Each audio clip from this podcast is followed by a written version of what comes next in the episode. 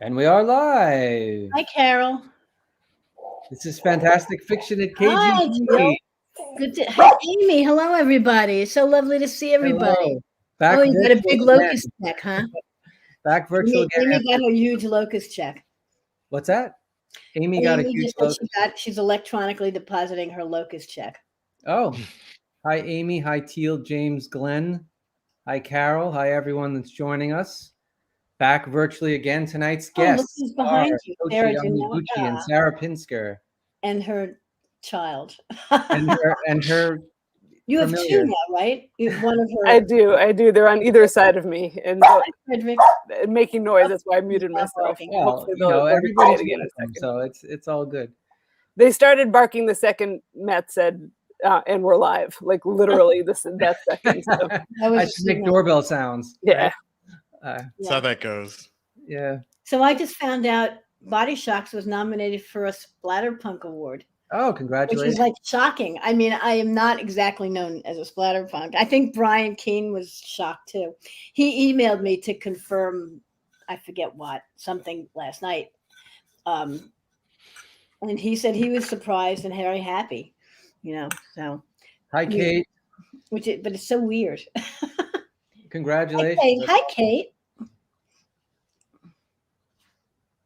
And you see, Daryl Gregory was nominated for uh, um, an Edgar Oh, that's awesome. for Yeah. his novella. That is a fun, fun novella. I haven't read it. Is it horror? No, it's a mystery. I It's can't uh, read it. I don't have time. yeah. I wanted to read it. Well, mention Dr. Moreau? Oh, he read from it. It was really, it sounded really funny. I'd like to read it. Well, maybe in the time between when I take a break from the year's best. Oh, yeah, he read that at KGB.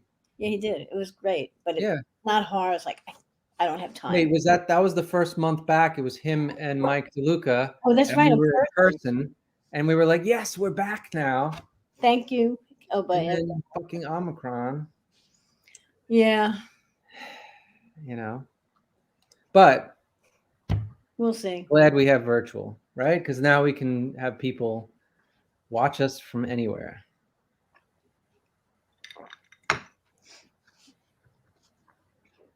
We tried to do the. Uh, I tried to record it live. You know, the in-person events, and It didn't work. It was just Yeah, it's just too many logistical issues because, like, uh, you know, being like co-hosting it and filming it and Yeah, well- worrying about like, is the camera position right? Is the angle right? Or am I catching people's, you know, Mhm. private conversations in the background? Yeah. yeah, it's wasn't wasn't ideal, but uh, Are you drinking stout?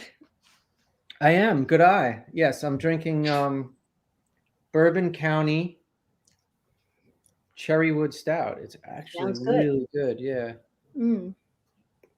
It's um one of my this brand um Goose Island. Mhm. They um they make some of my favorite uh, stouts. If you ever get a chance to try their all of their Bourbon County stouts are amazing, and uh, they usually sell them in Whole Foods. And if you uh, if you catch them on a sale, you can get them for like under ten bucks, which is a steal because these things like a, a, a stout this good is usually like you know 15 20 dollars sometimes more and For a bottle? Really? yeah for good stouts yeah Wow. This is good stuff. I gotta pace myself though. It's fifteen percent. Yeah. Really letting your hair down. yeah. Oh yeah. This is nothing for me. But uh, that's that's been my problem through the whole pandemic has just been that uh, I can't drink an entire like one of the like nice stouts at the you know the big bottles that are the size of wine. Like I can't drink those on my own. It's half of what I have here, um, most of what I have here, and I like they're meant to be shared. I feel like, and and I. Yeah. And Zoo doesn't drink stout, so so there's no no one to share it with, and so I I just have more and more of them accumulating, um, and and We'll have to have a stout. I'm just aging them, is what I'm saying. I'm I'm aging the stouts. Mhm. aging is good. I think there's a peak year. We need to ask uh, Scott Andrews about this, but I think stouts peak after about three years. I'm not sure about that. I think it has to do with the sugar content in them. And what happens after? They go They bad? just they get less tasty. Oh. I mean, There's a there's a moment where they taste like like some kind of like almost a almost a wine, like a I have had wine I've had Yeah. porters that tasted like wine. That Yeah. some of them have that sort of like sweet port-like taste. Some of Yeah. them, Yeah, I think some yeah. of them taste like licorice. Um, Mm. yeah, a lot of them have coffee in them, and I I like oh, I like that. a lot, chocolate, chocolate stout is some of them have a lot of coffee in them. So it's like you drink a few at night, and you're like, it's 3 a.m. Why am I not asleep? You know, but uh, yeah, no, this one has no coffee. It's aged in bourbon barrels Mm. and then cherry wood barrels. So Oh, nice. I wish I could share, but uh, maybe in the future we'll we'll be able to share over, you know. I actually was able. drink- I drank some single malt last week with um, Yeah. And John, and I, I, what I did, I took a Pepcid, and I was able to drink about that much, and it didn't make me sick. I also had ginger right after. I made myself drink, have some ginger. Yes, ginger's really And good if it you have. seemed to be uh, do okay. I was considering I might consider having at our break. I may drink some of my vodka, my uh, you know, my buffalo, my bison grass vodka, but I have to take the Pepcid first. Mm. So maybe when I- when Tochi is reading, I will run and get some vodka. I would get my Pepsi rather first. So I'm I'm both drinking and wearing a kind of variation on a on a gold rush. So it's basically a cold toddy. But um So what's what's in it? uh, it's it's honey and um, honey and lemon and uh, I used uh, a, a maple whiskey uh, Mm. instead of regular whiskey. So it, it is basically a, a toddy. Which kind of which kind of maple whiskey? Say again. Which kind of maple whiskey? Don't worry about the dog. Okay. If you can't hear them too well, then uh, they'll they'll be quiet again soon. Um, it is uh, it's, it's French Canadian, and I'm blinking on the. Uh, we we buy it every time we're we're in Toronto, and I am blinking on the brand right this second, but I can have it for you in a, at the break. Uh, the reason I ask is because my friend Kristen Jans, who is from Canada, um, has shared her maple whiskey with us at cons, and I'm wondering if it's the same brand, but I don't remember the name either. So, Uh, I could tell you in one second, but I Yeah. am yeah totally blank, or I can look it up probably. But yes. Hi, Gene Rossner. Gene Rossner says, I hope it's okay if I put this up here. I understand preferring live, but being expatriate in Boston, I'm grateful for the virtual shows. We're grateful to have you, Gene. Uh, we're, we're grateful, you know, that people can join us from all over the world. You know, uh, this, you know, it's a nice thing about told living in technological to- age. to uh, get off to he's working right now. He, you know, he's from the Philippines. I said, maybe you can drop by during a break and come and peek. Who's that? Charles Tan? Charles Pan. the brand is Sortilege. Oh, oh, which part? that doesn't ring a bell, but Yeah. okay. Happy to attend from LA. Yes, Kate joining us from LA. So Hi, I Gig. guess probably our farthest viewer was Australia. I guess what's like the furthest from the- South Africa. Oh South no, Africa. you. no, well, that, no, they read. No, but Australia that. is yeah, Australia Um, I don't remember where our farthest viewer was. yeah.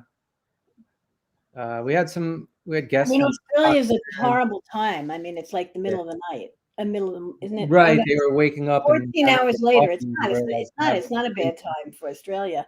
No, for England, it's really bad for the continent and and England.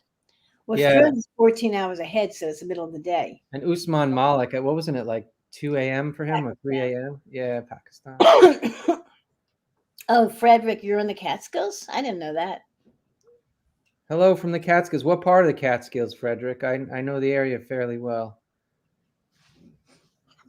Um, if you're just joining us, uh, this is Fantastic Fiction at KGB with Teresa. Tochi Onyebuchi and Sarah Pinsker. Uh, back virtual again. Very Oh. excited for tonight's readers. Hello, Teresa. Hello, neighbor. Teresa's Teresa's my neighbor. She lives upstairs. Literally. Mm-hmm. Um, I thought no, I'm not kidding. in We, live in the same building. Um, May. hi, Lisanne. Curious about what sortilege meant, so I looked it up. The practice of foretelling the future from a car. I'll put this up on the screen. So people can see. Uh, curious about what sortilege meant, so I looked it up. The practice of foretelling the future from a card or other item drawn at random from a collection. Huh. Okay. I thought sortilege was witchcraft. It's not. I guess it's not. I mean, it seems kind of kind witchcrafty. Yeah, they, they seem like they might be connected. I, I don't mean, know where I got the idea. though. Sortilege is kind of tarot cards, right? Um, Yeah, I guess. Or I the Or, or Uno cards. right. You know, Or, South- or. Uh, what do you call the cards with the four uh, that they have to guess uh, with the four different symbols? Is that- oh, the the psychic cards. the Yeah, The waves. Uh, yeah, I don't remember what they're called. Zener? No. Magic Yeah, yeah, that's what it is. The- Zener cards? Yeah, they were. Those were in. Uh, um, uh, man, I'm having a night. Um, this is what I get for drinking. Um, but but uh, uh, they were in the the Spoonbenders, the other Daryl Gregory book. Hmm.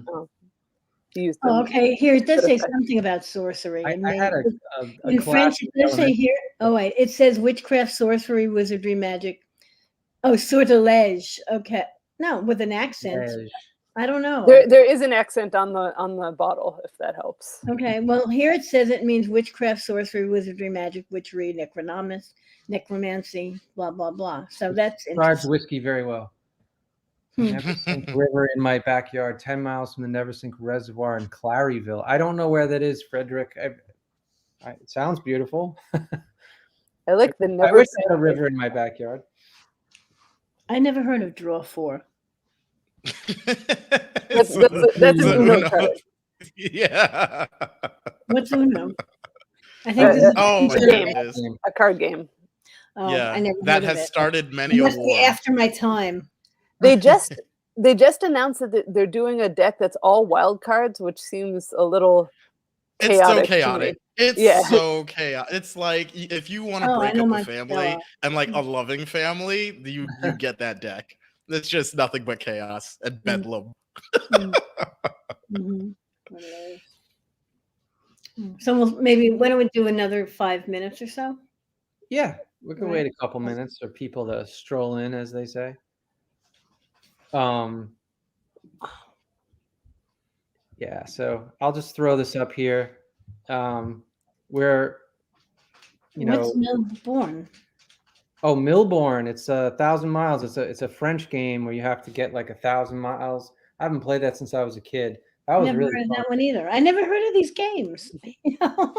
I think they were they were very popular in the in the early '80s. Some of these, like Uno and Mille Bornes. oh, Um, I played Yeah. Hearts.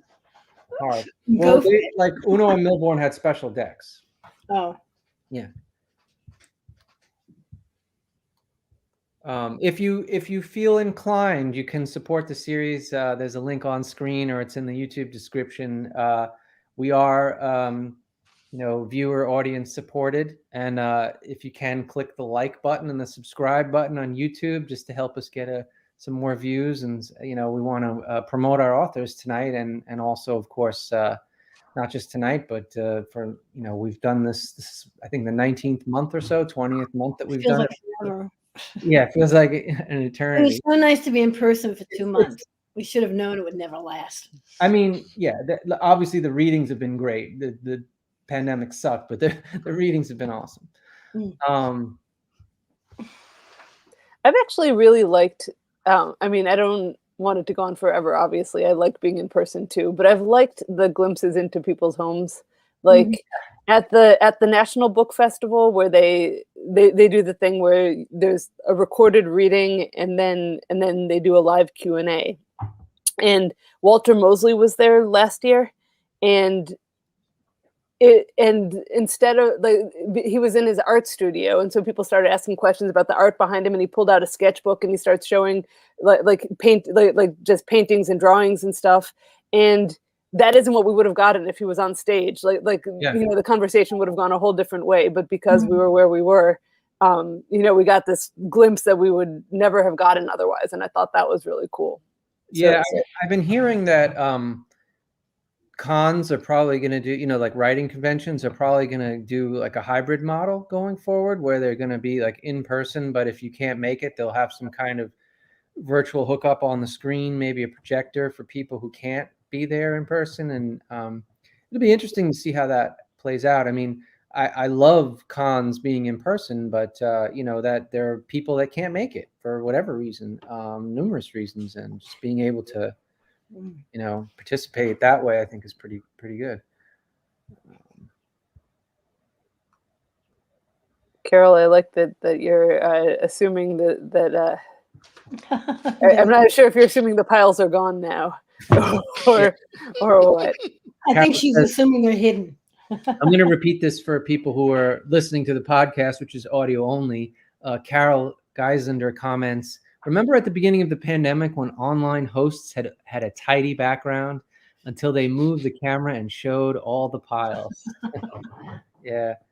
So we, we live in kind of uh what they call like a shotgun apartment or a railroad. So, like, if if I wanted to show you the, our bookshelves, I would have to sit like facing like in this corner facing the wall. It's just yeah. So uh, I like some of the fake backgrounds in Zoom.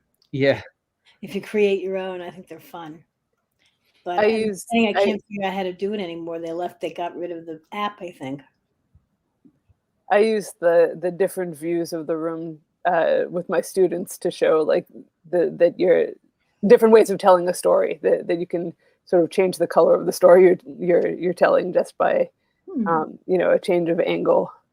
So so right now I want to tell you the story Russian about my bookshelves, but um, if I turned it a little bit, you would see my my uh, like Wonder Woman uh, dolls and and my narwhals and and all of the other and the dogs and all the other chaos.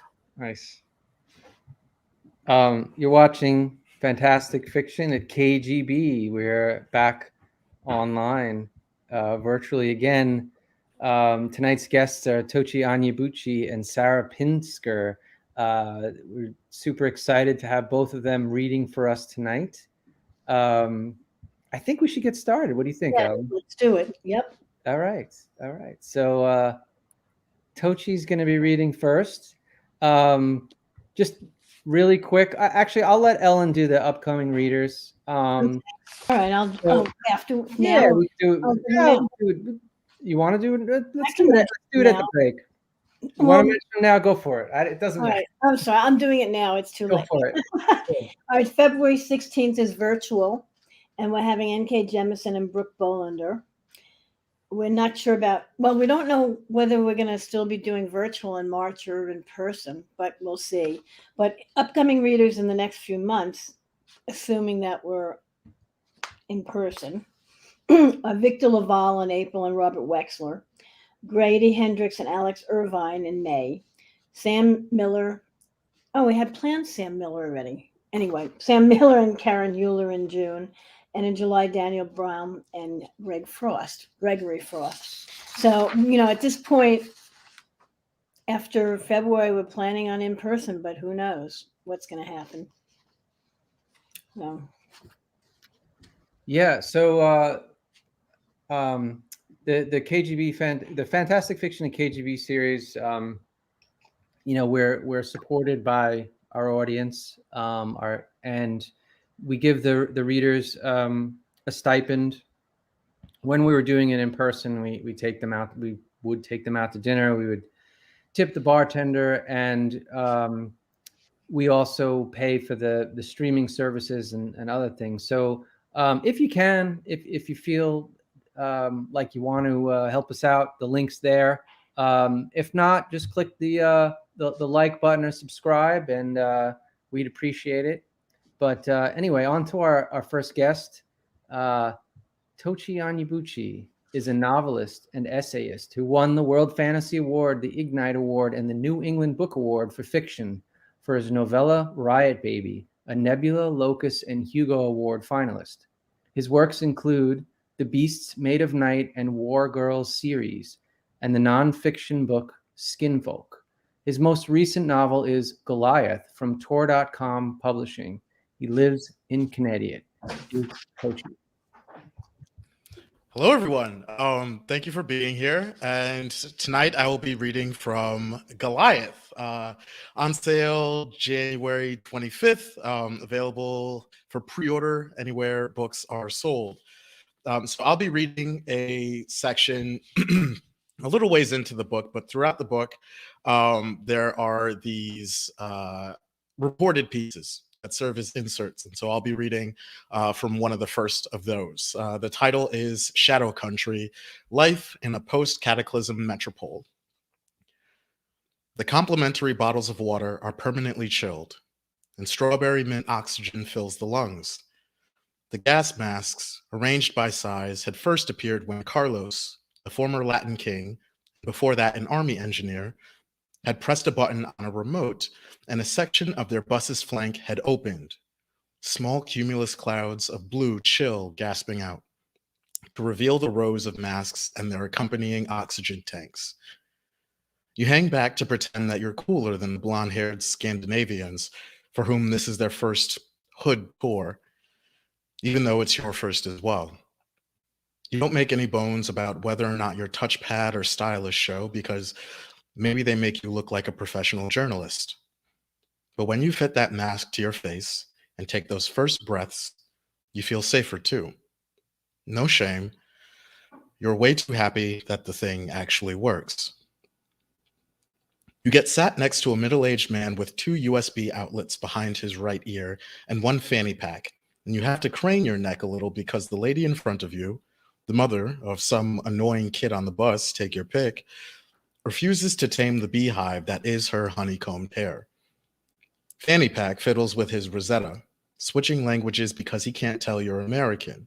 So, first, he starts trying to tell you about his church back home in Finnish, then German, then French, then mistakenly Tagalog before he gives up. You lean out over the aisle, and that's when you get a good look at Carlos.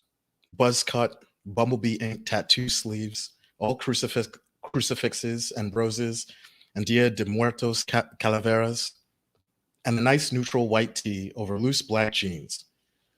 Before you showed up at the station, a row of buses outside a warehouse like building with the Icarus project stenciled near the roof, you made sure to do your research. What gang colors you should stay away from. You implanted in your pad a sheet showing every gang sign, a dizzying series of digital contortions, etc. Next to Carlos, half turned around in his seat, is Jamal, dreadlocked so that he looks like a predator with his half mask on. His shirt is tighter, and you wonder because it occurs to you with your worldly mindset if he's filled out his clothes with prison muscles. He waves at some of the kids while Carlos speaks, plays games with them, throws up a few fake signs, and chuckles while they try to imitate. When they get bored, the kids tug on their parents' shirts and beg for snacks, mostly Pringles. Part of your research entailed looking into Carlos and Jamal and Devon, the stoic driver. Devon used to be a professional football player, lasted all of a season and a half before a grand jury indictment for a friend's overdose brought him a prison sentence that drained his earnings and paralyzed his employment aspirations. He'd grown up in a gang here in New Haven, and it had followed him into the league, and now this was the only job for which his felony convictions weren't a problem. Through Jamal, he became involved in local community mediation, a group modeled off the Interrupters in Chicago. Real line of fire activists playing Sisyphus with local gang violence. Devon's was a drug charge, the absurdity of the criminal justice system being such that his sentence was initially life, reduced for good behavior. He was 20 when he went in and got hired as Carlos's driver pretty soon after he had come out at the age of 39. Behind you, some white kid with a bandana tied in the style of the early 2000s across his forehead, not forward, murmurs in a conspiracy whisper to the astounded kid next to him. No more boom bap. This that click clack get back. Well, we don't listen to Bobby Thick, but when shit gets thick, they get to robbing you. Peep. You look new here, and before them cats to the left be asking what you do here, stay close, open those two ears, and I'm gonna hit you with this dictionary before you say the wrong things, and they pull them tools out and have you laying missionary like the concrete is your boo. Here? He's local and has taken it upon himself to scare his poor neighbor shitless. Carlos is plugged into the bus's surround system. He flicks a switch by his jaw and speaks in his stewardess voice. Red is a very emotionally intense color. The engine revs, the bus warms with anticipation. It enhances human metabolism, increases respiration rates, and raises blood pressure. The kid behind you. To burn a Dutch is to float. To float is getting high. Fetty is grip as De Niro. Get it, you getting by. Carlos the stewardess. It has very high visibility, which is why stop signs, stoplights, and fire equipment are all painted that color. Red represents one fifth of Connecticut's gang population.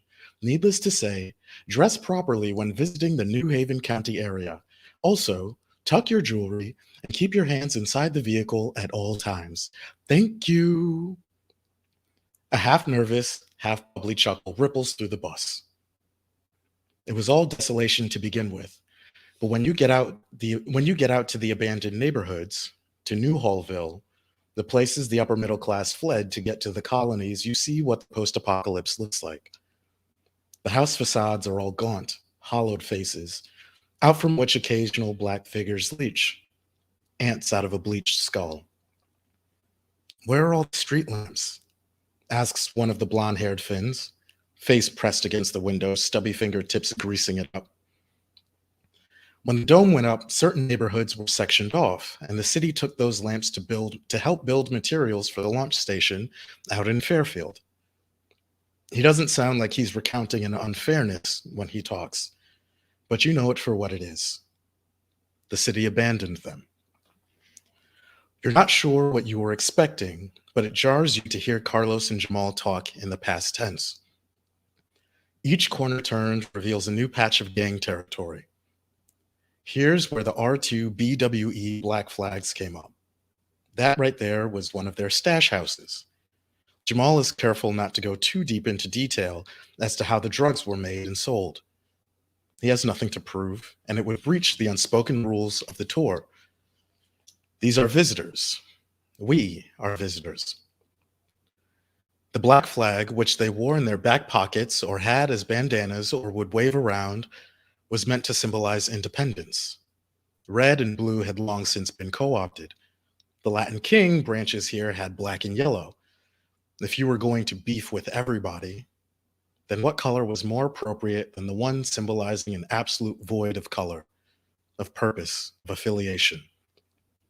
It's the color of self immolation, of black kids with death wishes who don't have a convenient bridge to jump off of, or a parent with a well stocked medicine cabinet. Already you're romanticizing them. Newhallville is bordered on the north by the town of Hamden, on the east by Winchester Avenue, on the south by Munson Street, on the southwest by Crescent Street, and on the northwest by Fournier Street. Dixwell Avenue, Shelton Avenue, Winchester Avenue, and Bassett Street are the main drags cutting through the neighborhood. The Farmington Canal breaks straight through the middle. The late 19th and 20th century saw industry churn to life in the district. The canal gets converted into a railroad, and enterprising George Newhall builds a small factory where the carriages get built.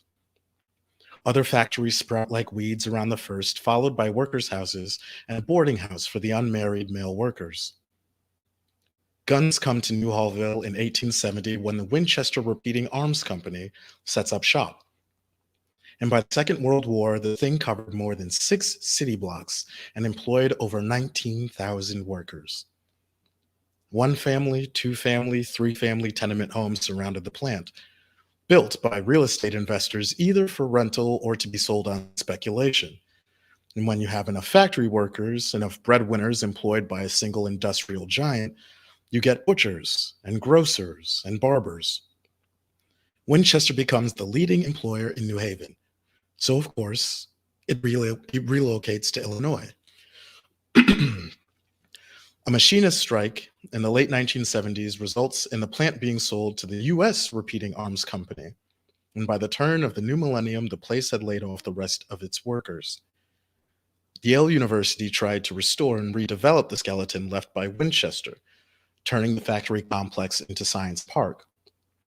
But space travel became too affordable too quickly.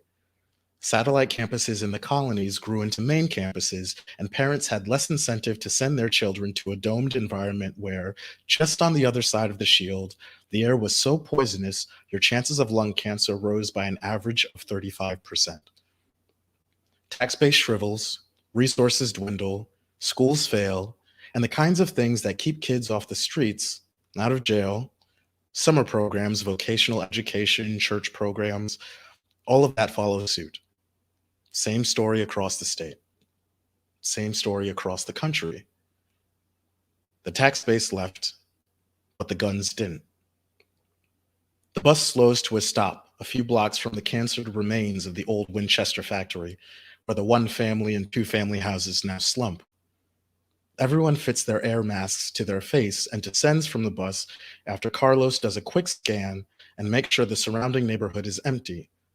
Throws up a baby drone that relays the nearby heat signals, and all is good because the drone, like a hawk, comes back down and folds itself to fit into the holster under his armpit.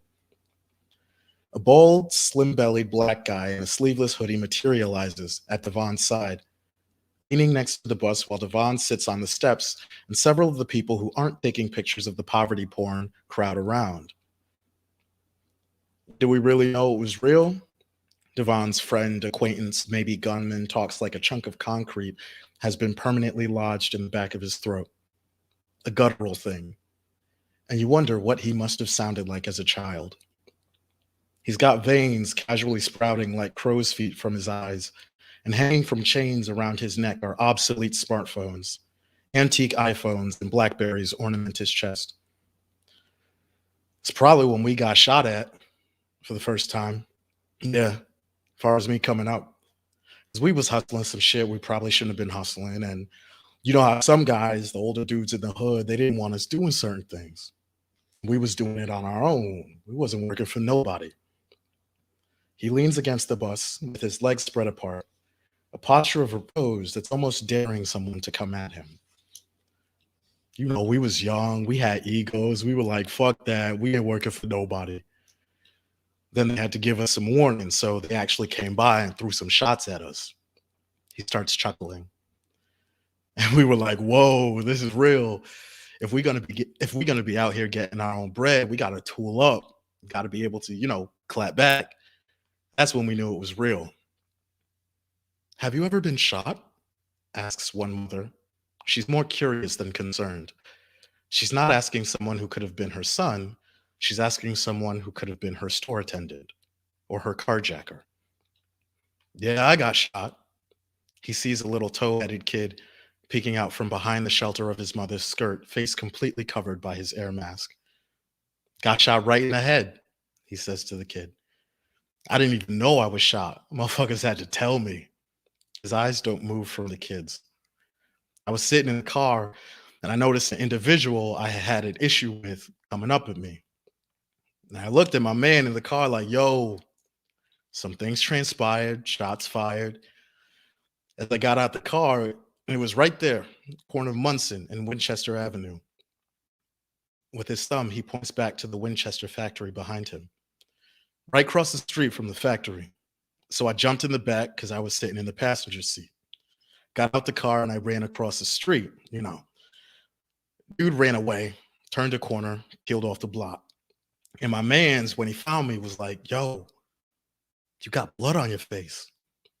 And I'm thinking it's just from the glass. So I'm like, All right, yeah. So as I get in the ambulance, dude who came out the back, he took my hat off and he's got his bot cleaning up my face, you know? Cop flies over to me, gets a good look, asks me what happened. I'm like, get out of here. Somebody threw a bottle.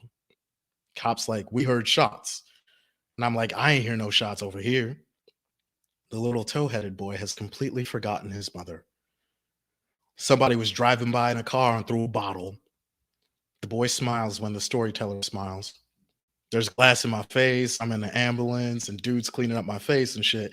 And dude takes my head off to look to let the bot get at you know, get at the rest of my face, my head, or whatever. Anyway, he's cleaning my shit and he notices there's a hole in my hat. So he looks at the hat, then he looks at me, and he like, yo, a dramatic pause. He like, yo, yo, you all right? The crowd farts out a few barked laughs, but it's mostly sagging shoulders. I go, yeah, I'm all right. The guy says into the crowd. He go, yo, you got shot in your head. It's like shot in my head, you know. He's cheesing now too, looking back. I don't feel nothing, but for a motherfucker to tell you you got shot in your head, you start thinking, you know, you start feeling something like, whoa. He mimes losing his balance, and a few people laugh. I'm like, I ain't shot in the head. Now I ain't got a brain case or nothing. And even if I did, niggas had muckrakers would have tore my whole shit up. But dude showed me the hat, like whole, and he showed me a little piece of the shell, and I'm like, oh wait. And he's like, nah, don't touch it. And I chill out after a while because I had to get my shit right. Then I tell dude, yo, don't tell the cops. He like, all right, cool, I got you, I got you. Cause at first he was like, yo, yo, you could tell me. You was getting shot at, right? I said, nah, somebody rolled up by the car and he didn't even let me finish. He showed me the hat and he was like, nigga, that ain't no bottle. It was a young black dude, you know? So I'm like, yeah, there was a shooting, but yo, don't tell the police. I don't need to be dealing with all that extra bullshit. And he was like, nah, I got you, I got you. Cops come by on some what happened, who was shooting. Look at him like one of y'all, motherfucker, was the beat walker took shots at me. Now he's the only one laughing. Shit bounced off my arm too. I'm like Terminator or some shit. Nobody couldn't say nothing to me. No augments. All my shit is natural, red blood, and I'm invincible. No iron lung, no brain case, none of that cyber shit in my arms, none of that. I was toot my own horn after that. There's not too many niggas get to toot their own horn like that. You wait for the end because you know it's coming. He's telling the story for us, not for him. But if nothing can stop you, eventually it all stops trying, and you're the only one left. And you look around at the post apocalypse and you see what he means. People linger to ask him some more questions, but you're already back on the bus. The door's open, but your mask is still on. And that's Goliath.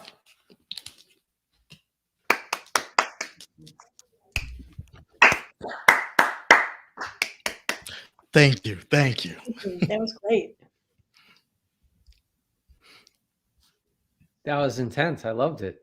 hmm Yeah.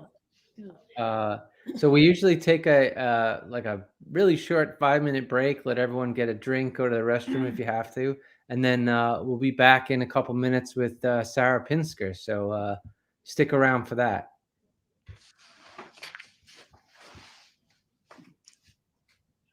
Oh, and I also want to say, just um, you can get the author's books. You can get Tochi's. You can get Goliath. There's a link below at the bottom, and I'll I'll also throw it up on the screen here.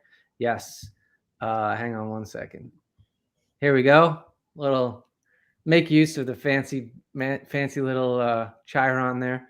Um, yeah, you can definitely uh, definitely buy the book if you can.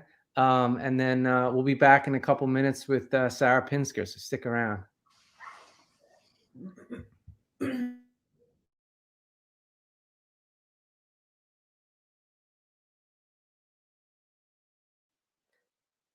feel like there should be interstitial music.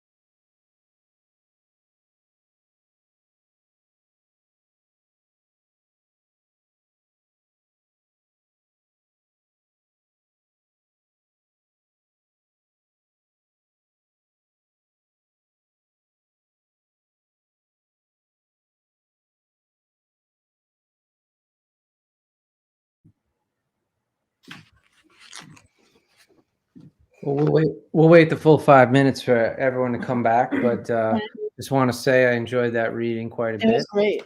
Yeah. Um, It's not depressing at all. I know. No, not at all. Not at all. Just you know, just you know, typical beach reading. You know.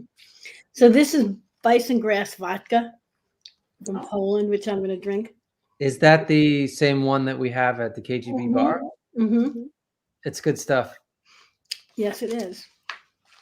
I took my Pepcid, so hopefully I'll be able to. You prepared yourself. And also, I have some ginger. Ginger on on case standby. Well, just in case it soothes the stomach. Is it ginger chew or is it like the, the It's sugar um, one? sugar, Raw it's ginger. candied crystallized ginger.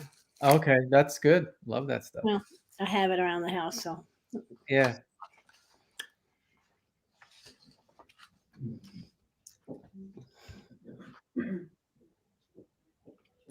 Has it, has it been five yet?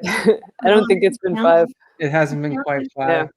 You know what the other thing the other thing that I like about I was thinking about what I like about the online readings also though is is also that I um it, I can send my students to them Yeah.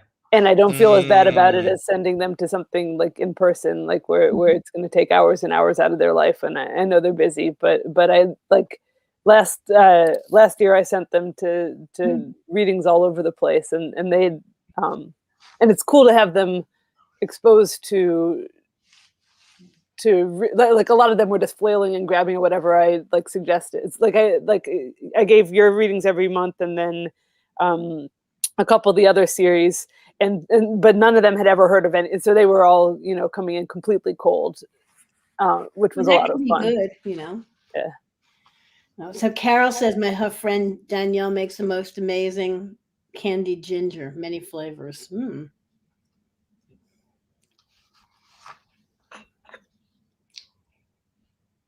That sounds good. Yes.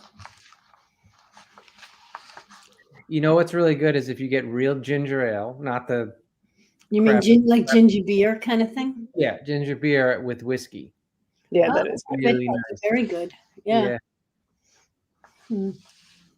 I bet that would be, I bet ginger would actually be good in this drink too Oh yeah, maple whiskey. go that far yeah maple whi- whiskey ginger lemon Mm. that would yeah that would be fantastic There you go. I, I have to. I have to say though I have to say though I can't downplay the municipal the the medicinal properties of Schweppes. You know?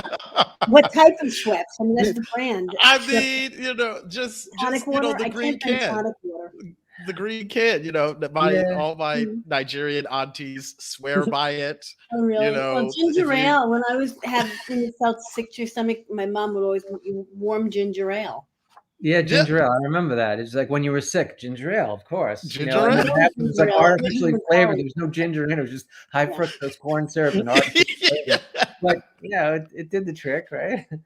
yeah, I guess yeah. it didn't Felt make better worse. afterwards. It must have been the sugar. Yeah.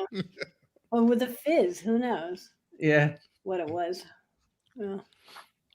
A whiskey mac. it was the attention. Mm. It's called a whiskey mac in England. It was a staple where I was there. Oh, okay, cool. What is I think she means the ginger ale with whiskey? yeah ginger ale and whiskey. She'll let us know. Northern Neck Ginger Ale. Rest in peace. Oh, I never heard of it. Is that a brand of ginger ale? It sounds like a mu- No must. longer around. Mm. Ginger beer and whiskey. Ginger oh. beer and whiskey. Oh, Yeah. Okay. Whiskey Oh. Mac. all right. ginger and cold brew I don't, Well, well that. I've had I've had the you know the the ginger chews the coffee ginger chews are good so I'm not didn't gonna they had coffee ginger chews. yeah yeah the the company that makes all those different ginger chews makes one Mhm. that's coffee and I kind of like that one It's coffee It- and ginger yeah together. It sounds really strange. I have to say, I'd like to taste it. but but I, if if that works then I'm gonna guess that the ginger soda with cold brew liqueur Yeah, I mean, I like also work. ginger chews, but they always eventually. I don't eat them fast enough. and They usually get hard like rocks, and I'm afraid I'll break my teeth on them. So Gene Rossner said that they pre-ordered Goliath.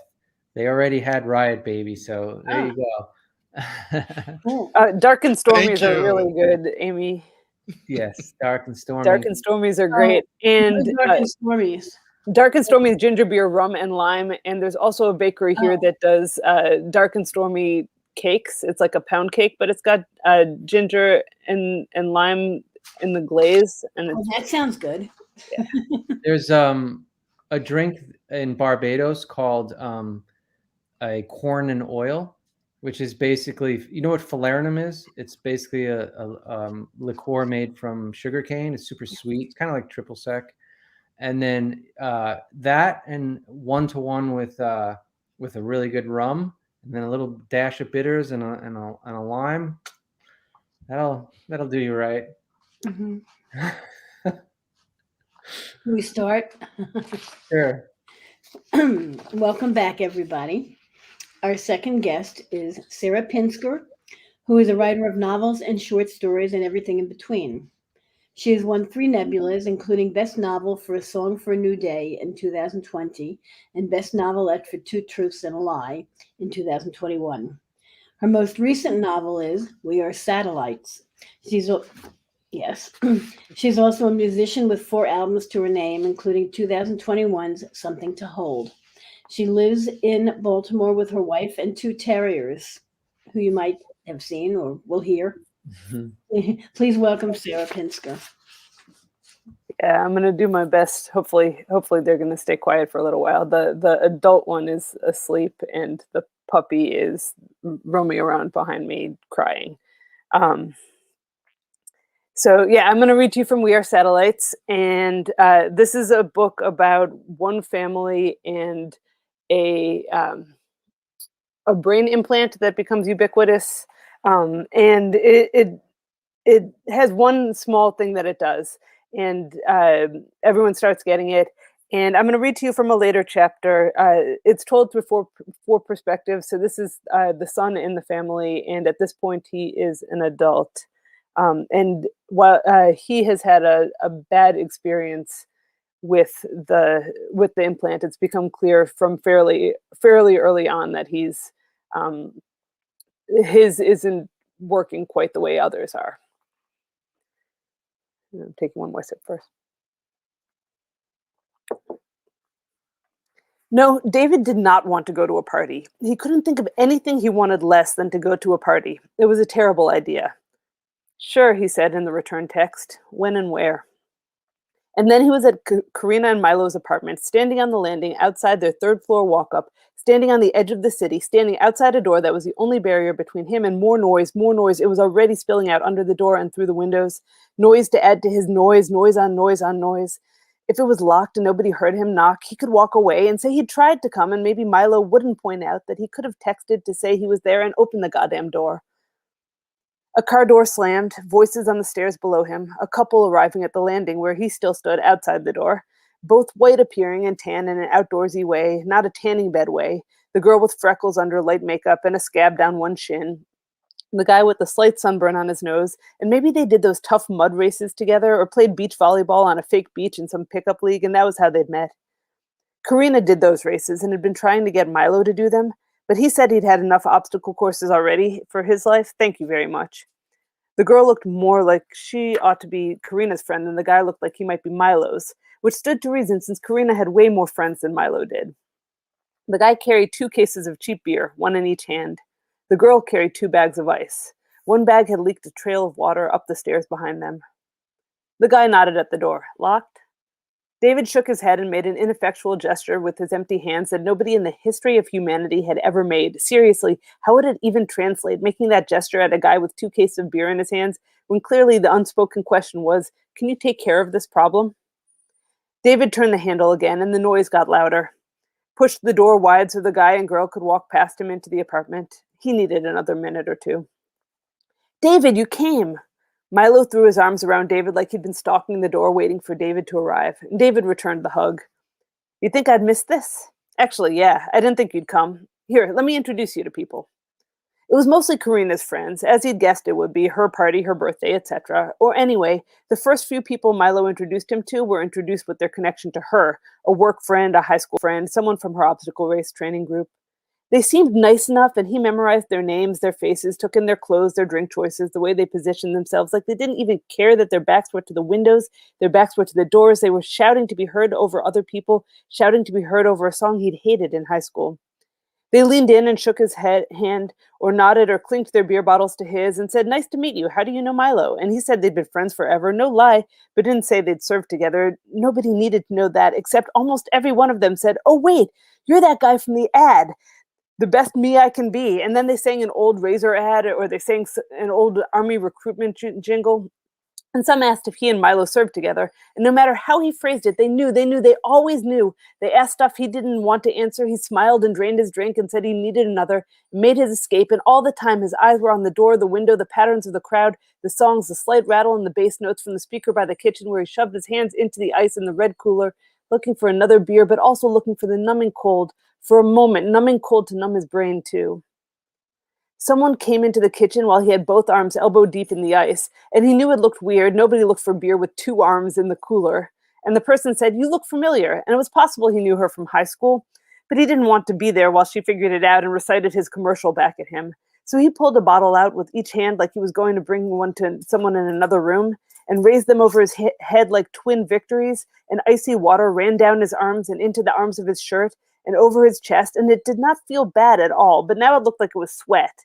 And maybe some of it was because there were so many people in this tiny apartment, and it was legit hot outside even before you factor that in. The woman looked at him oddly, and he popped both caps and made his exit. There were more people in the narrow hallway with the picture frames on the walls showing Milo and Karina, and Milo and a beagle, and Karina and a cat, and Milo's family members whom David recognized even if he hadn't seen Milo's brother in how many years, and Karina with her family that David didn't know. The hallway bathroom door was locked, but there was another off the bedroom, he was pretty sure. He didn't even need to piss, he needed two minutes alone. He expected the bedroom to be as loud as every other room. The door was closed and he debated knocking, wondering if he'd open it to find it in use like a high school party, some couple taking advantage of a bedroom away from the parents, the way most adults of their age didn't need to now, unless maybe they had just hooked up at the party. But he pushed the door open anyway and was surprised to discover an oasis two people sitting on the bed, sandals and wedges kicked off haphazardly, three others on the floor, two with backs against the dressers, one against the one bare wall. Four looked relaxed. The fifth on the floor with back to the wall looked more alert, like she was taking in everything, fingers tapping on thighs. Floor to ceiling windows. No, a sliding door. There was a narrow balcony beyond. He hadn't ever been in their bedroom before. It looked less than cozy. Generic edge of city, beige carpeted, generic apartment but maybe they'd cleaned it for guests, hidden everything that made it homey. Air conditioner pumping out through a vent in the wall, working on only this room far more successfully than in the rest of the apartment because of the door. He, closed the door behind him, the closed door, blessed cool, blessed quiet. Nobody here was shouting, and the music was far away. Join us? One of the two people on the bed held out a small candy bowl. Two colors, yellow and teal, same size and shape. The yellow unmarked and the teal with the stylized lowercase q on them not candy, pills. Pills had never been his scene. He'd never really had a scene, but pills wasn't it. Nah, I'm okay, he said. If you're in here, you've got to play, said someone from the floor. It's a good game. What's the game? David asked out of curiosity. He didn't buy it. if you're in here, you've got to play. In his experience, people offered drugs and you took or you didn't, and nobody cared either way. Sort of a suit yourself, more for me attitude. And anyway, if they held the line, they couldn't force him and he could walk out again into the noise. It was so much nicer in here. The person holding the bowl smiled. It was a friendly smile. They were cute. A floor sitter said, One pill makes you larger. But the cute one shook their head and dug a hand into the bowl, coming out with a yellow pill. This is Superman. It enhances the effects of your pilot. Hand back into the bowl for the teal pill, a perfect teal caplet against a smooth white palm. Too smooth to be the hands of one of Karina's Tough Mudder race buddies. And this is the Fortress of Solitude. Fortress of Solitude? He repeated it when they didn't explain further, though he thought he understood. It dampens the effect of your pilot, tamps it down, mild euphoria. The floor sitter said something again about one pill making you larger, like it was a reference to something. Oh, yeah, Alice in Wonderland. Calm, smiling, Fortress of Solitude. He wasn't a drug person, never had a chance. He had gotten his pilot so early, And everything he tried had just made it louder, louder. Who would have even thought that weed would make it louder? But it had. So there had never been a point he got paranoid and he was still on guard and he got stoned and he was still aware and he had tried one thing after another just once just to see before he stopped bothering because it was always the same so aware amped hyped noise everywhere same as always if he was smart he'd take a minute and look these up and see what they really were if he was responsible and not five beers in and having a lousy night even though he'd barely been there how long maybe an hour he opened his hand palm up that's not how it works said the cute one he waited again and this time they explained without his prompting you close your eyes and you reach in it chooses you, not the other way around. You swallow it without looking. Ride whichever wave hits you. That's why it's a game, said someone from the floor. There was a crash from the living room, then quiet, then a smattering of applause. David crossed to the bed, closed his eyes just for a second. He hated closing his eyes around strangers in a strange place, hated closing his eyes ever, really, when there was nobody on watch. But he closed his eyes. He heard everyone breathing. He heard the murmurs that were noise when the door was open. He closed his eyes and put his hand in the bowl and took a pill put it on his tongue and stuck his tongue out so they saw what he got, even if he didn't. It had a sweet coating. He swallowed. When he opened his eyes, the others in the room nodded approvingly. He put his beers on the nightstand and lowered himself to the floor next to the bed. Not the worst place in the room to be situated. He faced the door if anyone came through it. Anything that came through the window, at least the bed would be in the way. For whatever reason, nobody in this room asked his name or said they recognized him, and he took that as part of the experience, whatever the experience would be. He waited. Now that the novelty of his appearance had worn off, there were two conversations going in the room the two on the bed chatting about a show he had never heard of, and the people against the dressers chatting about a mutual friend he didn't know. Only the alert person against the wall was silent, and she was closest to him. How long did it take? He thought that was the way to go, stay on the topic at hand. She shrugged, eyes wide. Fifteen minutes to start feeling it, usually, half an hour for full effect. How far behind you am I? We're all at half an hour. He looked around. It wasn't that different from a room full of stone people when you were the sober one. You got Superman, he said, and they all got the other. She nodded. He tried to imagine an amped up version of the pilot, an even more aware awareness, molecules moving through space, dust through the air. He couldn't picture it. Friend of Milo or friend of Karina? David asked. Karina's big sister, she said. Alyssa. Oh, cool, he said. I didn't know she had a sister. I've been friends with Milo forever. Are you David? Yeah. He waited for the inevitable questions about the war or the commercial. Karina thinks you're great. He was completely surprised by that. Really? I always figured I'm the guy making Milo drink too much and dragging him away from her to sort out my problems. Nah, the way she sees it, you're a practical influence with a good job. Also, you have amazing curls. Her sentence ran on, but he had no problem following. Thanks. He ran a hand through his hair, still short, but already ignoring orders. I've always had a love hate relationship with the curls. This is the first time in ages I've let it get this long. She looked like she was maybe going to reach out a hand to touch his hair, and she was cute, and he would let her if she did. But he turned and straightened the two haphazard pairs of shoes that had been kicked off by the people on the bed to interrupt any move she might have made before it had a chance to happen. Karina's big sister. Cute, but a bad idea unless he checked with Karina and Milo first. If Karina actually liked him, he wanted to keep it that way, since he needed Milo. Milo was the closest thing to a person who understood him, who believed him about the noise. Do you want to step out on the balcony? I want to go outside. The balcony, in full view of the people in the room, seemed like a better plan than this intimate corner of the floor. Alyssa sprang to her feet like someone who thought she was moving like a cat. David followed, watching the others watch them go. The balcony was two feet wide, not big enough for furniture, just a couple of potted plants, one flowering, one green, neither of which he recognized. What was the point of a balcony this narrow? You couldn't sit, and the plexiglass barrier was too high for anyone not as tall as him to lean on. It was comfortable enough for him, but wouldn't you want a balcony where you could have a meal or sit and watch the sunset? But this was south facing, he was pretty sure, so no sunset anyway. Outside, the music and conversation spilled from the apartment, but the sound was baffled, buffered, diffused, except for somebody shouting something, a joke, an anecdote, something endless above it all. There were sirens far off, but they didn't get closer. He had a feeling, an inevitability in his stomach, a knowledge this was a party where the cops were going to get called. Mixed race, mixed class, city, suburb, neighborhood. Same for the party, probably. The kind where the police knock politely and say everyone has to leave, not the kind where people end up arrested. But it could go either way any night, always depending on who came and what mood they were in and the response when they opened the door and what the neighbors had said. And of course, all of this was hypothetical. The air smelled like the flower he didn't recognize, drippy white and yellow blooms. What are you feeling? He asked because he was curious, and she was clearly altered, and he still didn't know which way he was going. And this was all a terrible idea, but information would be good at this point. It's pretty cool.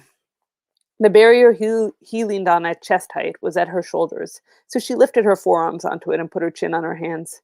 Actually, describing it would be cool. I'll try. It's like even more input. Like that honeysuckle is overwhelming, heady, sweet, and I've never seen somebody pot honeysuckle before, but it looks healthy, so I guess it's working. And I wonder if it could grow big enough to sort of flow over the balcony's edge, and if that's allowed here.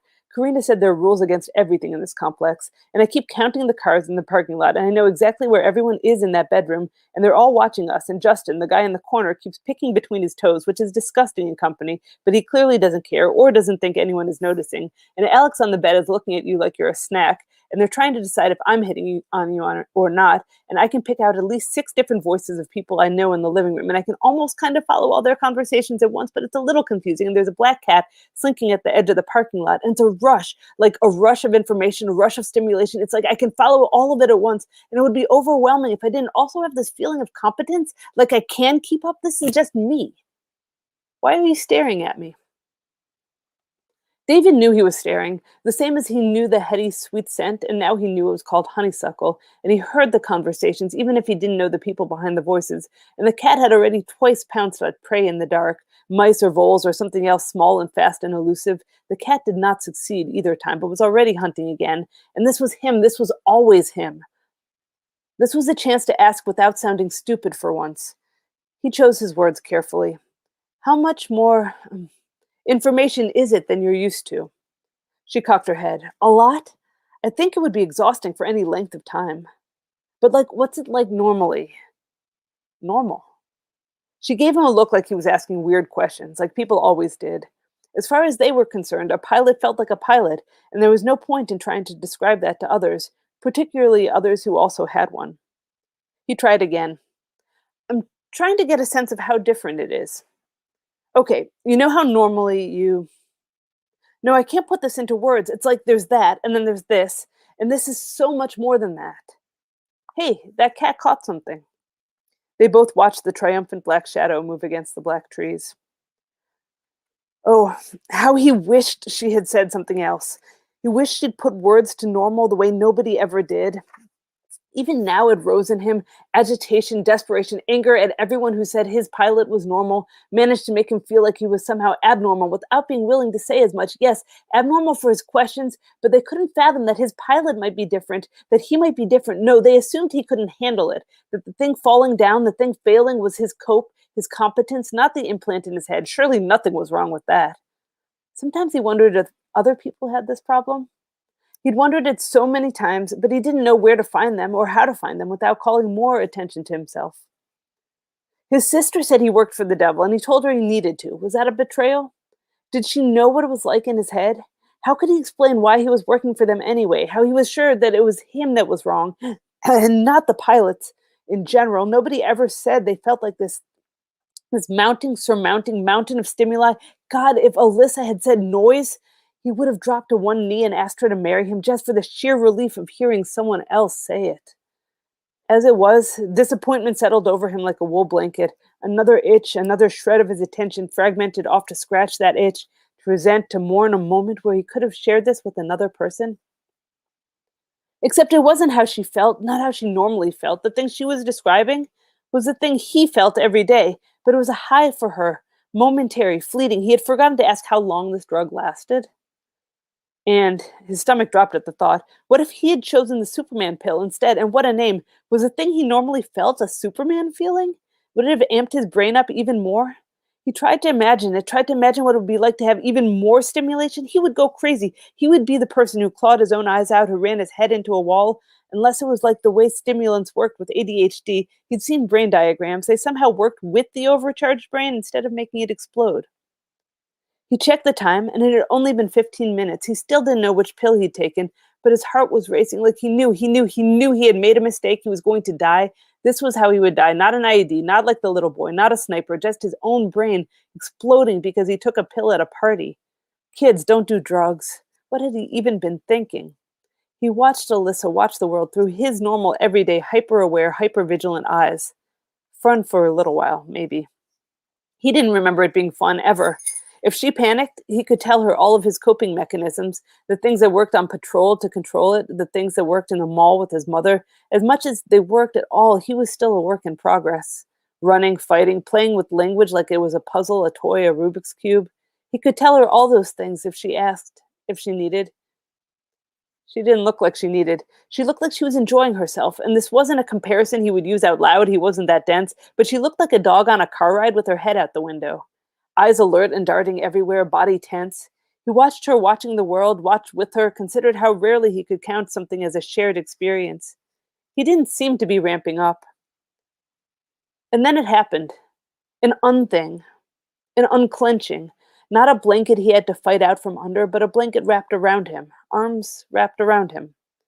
The feeling behind the feeling of being told everything was going to be okay and believing it. Punctuation on a sentence that had been running so long in his head he didn't even remember where it had started. Quiet.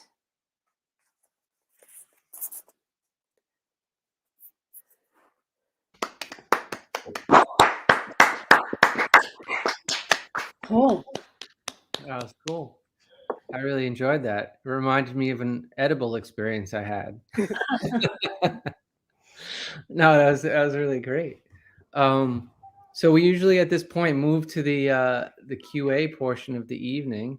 So we ask that people who are watching live, if you have questions for tonight's readers, uh, put them in the live chat comments, and we'll uh, yeah, we'll we'll we'll try to get them answered.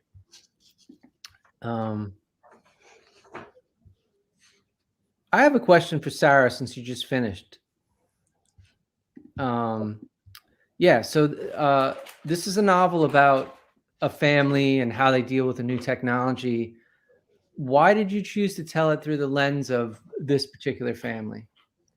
Um, I I like I, I love telling near future stuff and and looking for for those things that that, that might you know that I would rather see us see not happen. Um, and I know that these are things that can be told like as a like as a techno thriller or as a you know a mystery or a political thriller. Like there are all these ways you can go with something like this. Um, but but I was just really curious what it would look like through through the eyes of a, a, bunch of people who didn't have the whole story and, and didn't know what was going on and um, and and would have different experiences of it. So so David, it's clear from the very beginning is having um, a different experience than um, his one mom who who also gets it and and uh, and it works well for her, or uh, his other mom who refuses to get it and and watches as like society kind of blazes by her. Um, and and then the fourth member of the family is his sister who uh, can't get it because of uh, epilepsy. She she's uh, told she's not allowed to get it, um, and and I just felt like I felt like I could get a, a complete story and a and a really interesting like on the ground view of it rather than rather than just you know the rate it wasn't going to be a cure story um I, I, just wanted to to do it as a as a family uh yeah and see a few different sides of it. Yeah i mean it, it's almost like um sort of taking the way social media exists today and extrapolating it you know 10 20 years in the future or something and seeing how it's like the same problems that we're having now with social media would be exacerbated by something that's like literally like part of you. Um that was intense. Um I like that my puppy showed up during it also, so that I had to read, read and scratch at the same got, time, which is you got some, uh, multitasking. Some comments there that there was some very impressive multitasking. uh, Tochi, we have a question for you. Goliath has been labeled as biblically inspired. Can you speak to some of the biblical allusions and or influences in the book? Uh, certainly. So, you know, the original kernel for the earliest incarnation of the story, it actually, you know, occurred to me in the summer of 2013. I was actually I was actually in Ramallah in the West Bank at the time, and so I was thinking a lot about uh, the Old Testament and uh, the Israelites and the Philistines. And the question that I asked was, you know, what were the Philistines up to before, you know, the Israelites came and they started beefing? Um, and that got me thinking more generally about displacement and issues of gentrification and what have you. And so in in the book, a lot of the naming of the characters is very intentional. You know, the title's Goliath, and you know we we begin by following uh, these two characters, David and Jonathan. Um, so so there's you know there's that element of it too, but also you know I wanted to you know, I wanted to explore a lot of sort of Old Testament ideas of, you know, the the peoples, the characters who are sort of on the fringes of the traditional Old Testament narrative. You know, the people that are in the cities that get blown up. Um, you know, there's the I, I think it was William Sloane Coffin Jr. back in the I want to say the 60s maybe um, was on William F. Buckley's uh, talk show and um, they were talking I think about like anti-war sentiment and protest and ways for the the church to be relevant in that the church as an institution and William's Reverend Reverend Coffin says something along the lines of you know they they say there weren't any you know righteous men in um, I believe it was Gomorrah you know, there weren't any righteous men in Sodom and Gomorrah, but I have a very sneaking suspicion that there were 10 righteous men. It's only their righteousness wasn't relevant. And I always thought that was so fascinating. Like, that was such a fascinating quote perspective. And that was something that I wanted to dive a little bit uh, into with regards to uh, this book. Yeah, you know, um, I don't know if anybody remembers. I wrote a novel called King of Shards, and and the the uh, the the myth there is about the Lamed Vav that there there were um, there's 36 just people in the world that sustain the world, and um, in tracing the origin of the myth, it comes to it goes back to Sodom and Gomorrah, and like you know. Um, God says, "Can you find ten just men in the city?" And then somehow ten became thirty-six because 36 in Hebrew is is um, is you know it's it's uh, the certain number and it you know the letters represent numbers etc. But anyway, it, yeah, it, it's pretty that's pretty cool. Any questions from the audience? Questions from the audience. Another one for Sarah. So I know that you've been reading, you've been writing short work that's mostly dark. That's a lot of of it is dark, but your novels are not actually horror. So how do you swing? How do you deal with that? And what may? Oh, you got into more background. Someone in the peanut gallery there. Um, when you are you deliberately writing novels that are not horror? I mean, I'm curious as a mostly horror editor. um, I think I, I I think I, I, can only do the really dark stuff for for short short bursts. Um, and it, has been hard lately though to do like, like my near future thing. Like like I, have I've enjoyed writing these near future novels that that like deal with something on the dark side a little, you know, like like deal with things that can be problematic, but but find find uplifting ways to tell them. But but it's also been hard in the last few years to do that. So so I've been writing a lot of of darker short fiction um, and and my new the novel i'm working on now is is still working on finding its voice um, but but yeah I, have been enjoying having a, an outlet for the darker stuff and not um, the the given that the first novel basically came true and then um, and then the second novel the the one i just read from um, like immediately elon musk started uh, you know trying to get us to put things into our brains um, I, I I feel like I, I need a break from from you know things that are that close to us. I think it's hard to write near near future in general right now, um, j- just because you know because it's sort of fuzzy looking. Things are changing so quickly. Yeah, yeah, It's like very, very uncertain at the moment. uh, yeah, And there are always things that you think are going to go on and on and on, and then suddenly, pow, something changes everything, like the virus. But I was thinking the Berlin Wall. We always thought it would last forever, and then suddenly it's like, wow, it all fell apart. It's gone. yeah. You know, so there's Yeah. always something that you know coming out of left field that changes everything. With that. yeah you always run the risk i think with near future of, of being lapped by the present um, and hopefully like if you're lucky it it doesn't happen till after the book is out Right. but um, uh, i've been i've been lucky on that several times now Yeah, but- I mean, William Gibson had to rewrite um, Agency a few times. I think as he was writing it, things kept changing politically and other ways. I was very glad a song for a new day came out. You know, six months before everything started locking down, it just would have. I think it would have read differently otherwise to to audiences because people don't know like the the length of time that publishing takes. Right. So it would have looked like capitalizing rather than, yeah, good Yeah. guesses.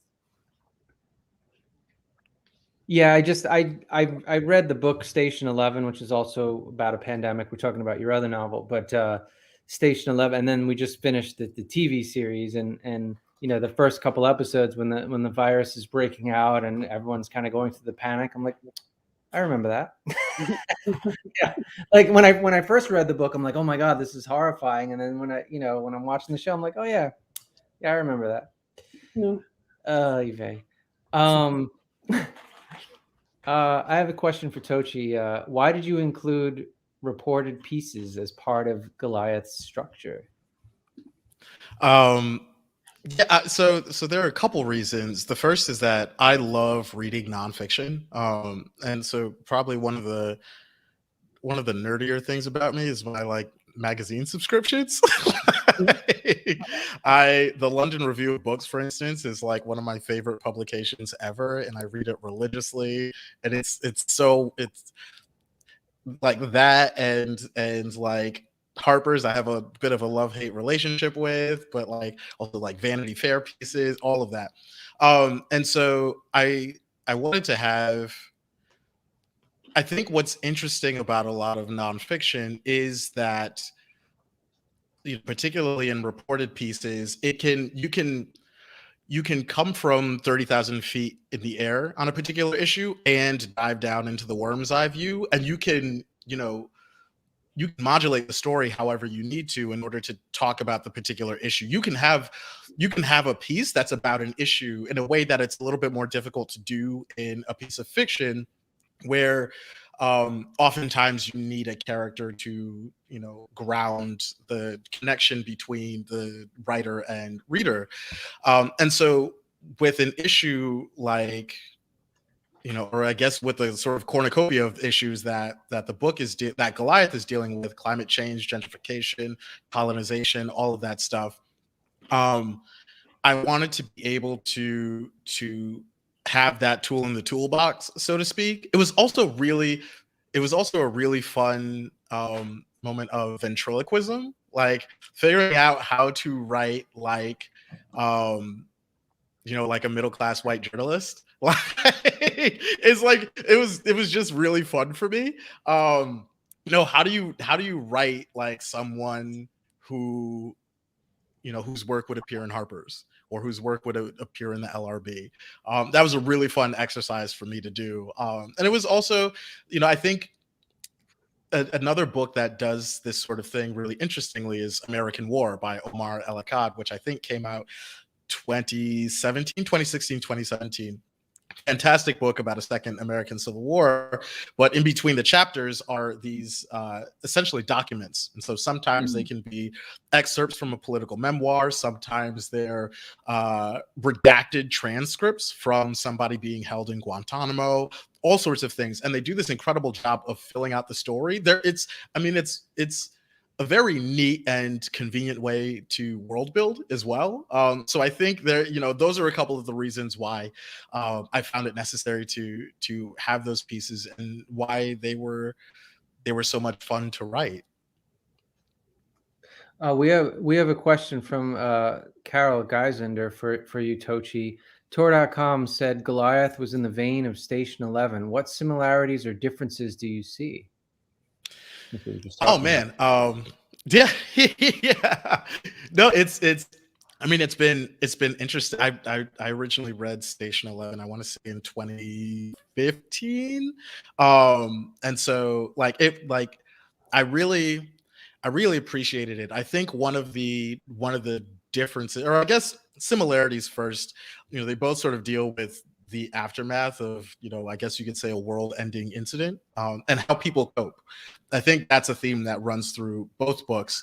Um, i think one of the things in station 11 is that one of the answers to that question is art and the sort of power of art to to sustain human connection to carry people through trauma and through traumatic circumstances and what have you. Art as a way to sort of unite people. And it does that you know station 11 explores that issue in in very fas- fascinating um fashion and with a lot of incredible pathos.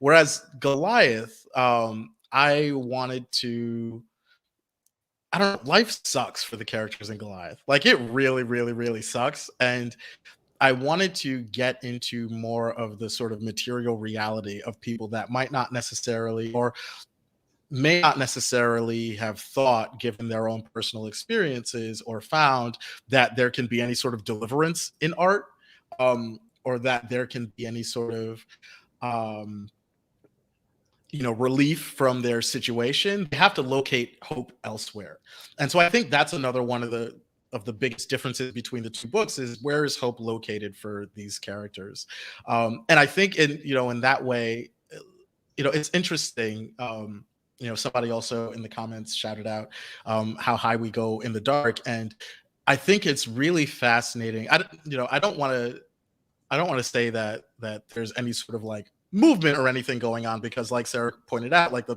the publication timeline for books is such that like there's no such thing as a trend really.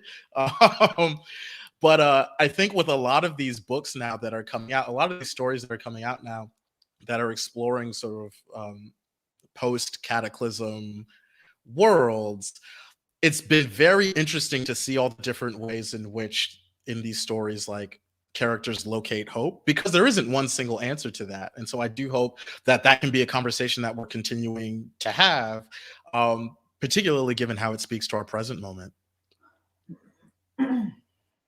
Yeah, I mean, uh, it's funny you talk about timing because I, I remember when the, uh, you know, the Lord of the Rings trilogy came out, and then you know the Two Towers movie. and People like, oh, it's 9/11 conspiracy. I'm like, did you realize when these books were written? Did you? Right?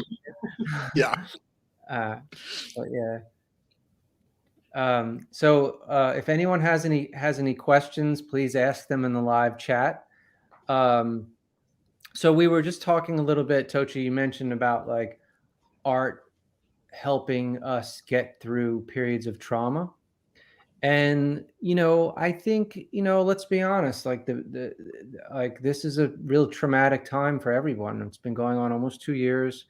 Um, I'm sure everyone knows that someone who's um, suffered or, or, or even died from from COVID, and um, you know we're isolated, we're we're separated from people we care about, we're separated from communities that we normally participate in, family. Um, how have you two been dealing with that artistically? Like, how has that affected your work? Has it influenced your work in any way? Has it um, increased your productivity, decreased your productivity? You know, had some kind of inspiration for you?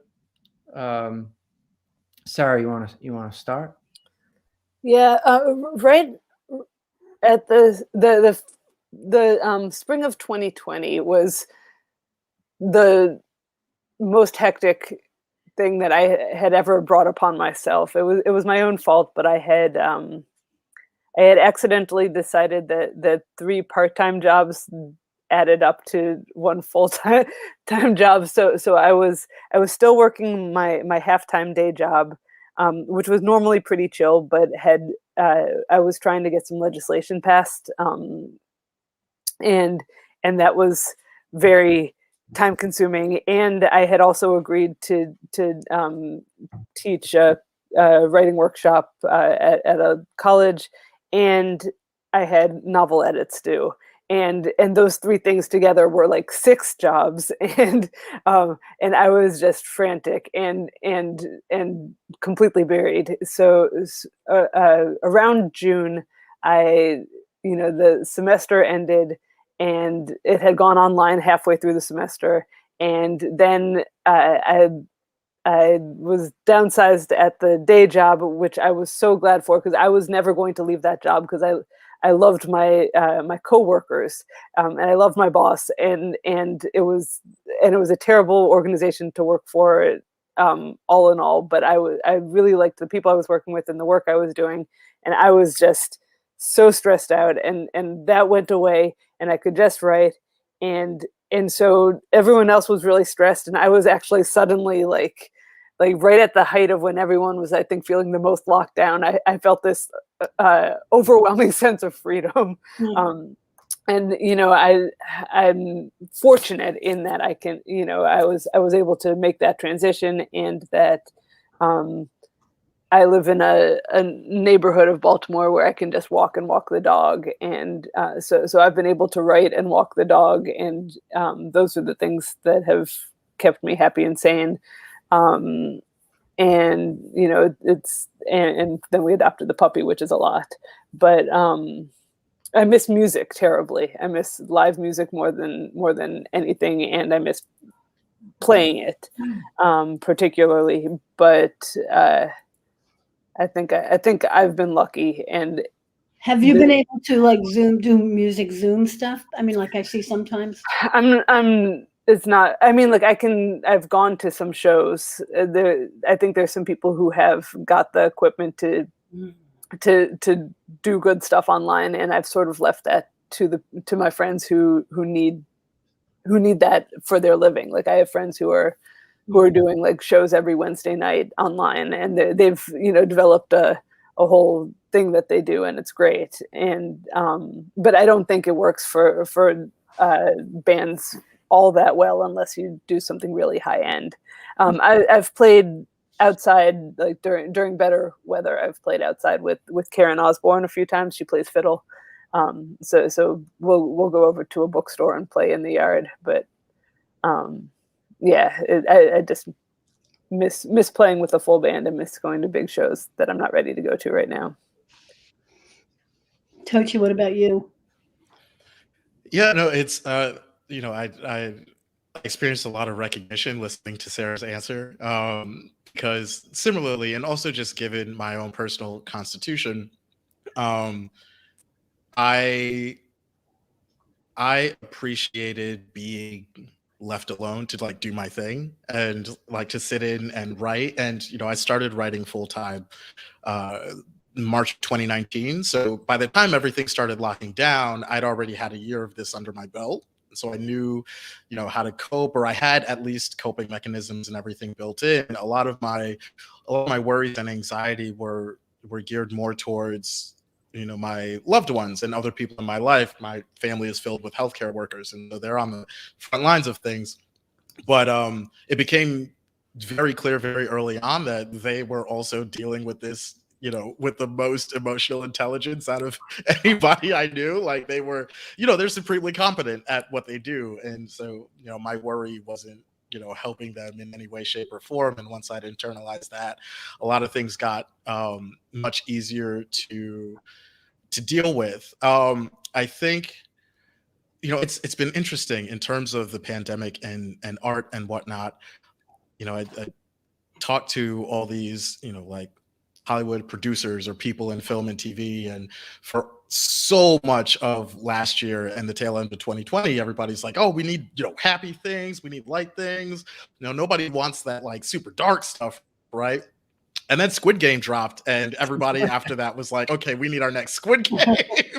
Yeah. and so I think, you know, it was fascinating because it really, it really um complicated the idea. I don't want to say it completely, you know, popped the bubble, but it really complicated the idea of what people are looking for um, in terms of art and entertainment during this time. I think it can be easy to say that, oh, it sucks outside, and so I'm going to do. I want to. I want escape like indoors or whatever. Um, which would you know might make things a little bit difficult trying to sell Goliath. Um, but I think for a lot of people, it, can, it you know it's a bit more complicated than that, or it can be a bit more complex than that. You know, people. I think early on in the pandemic, you know, Contagion, that movie by Steven Soderbergh, was like one of the most watched movies on whatever streaming platform it was on.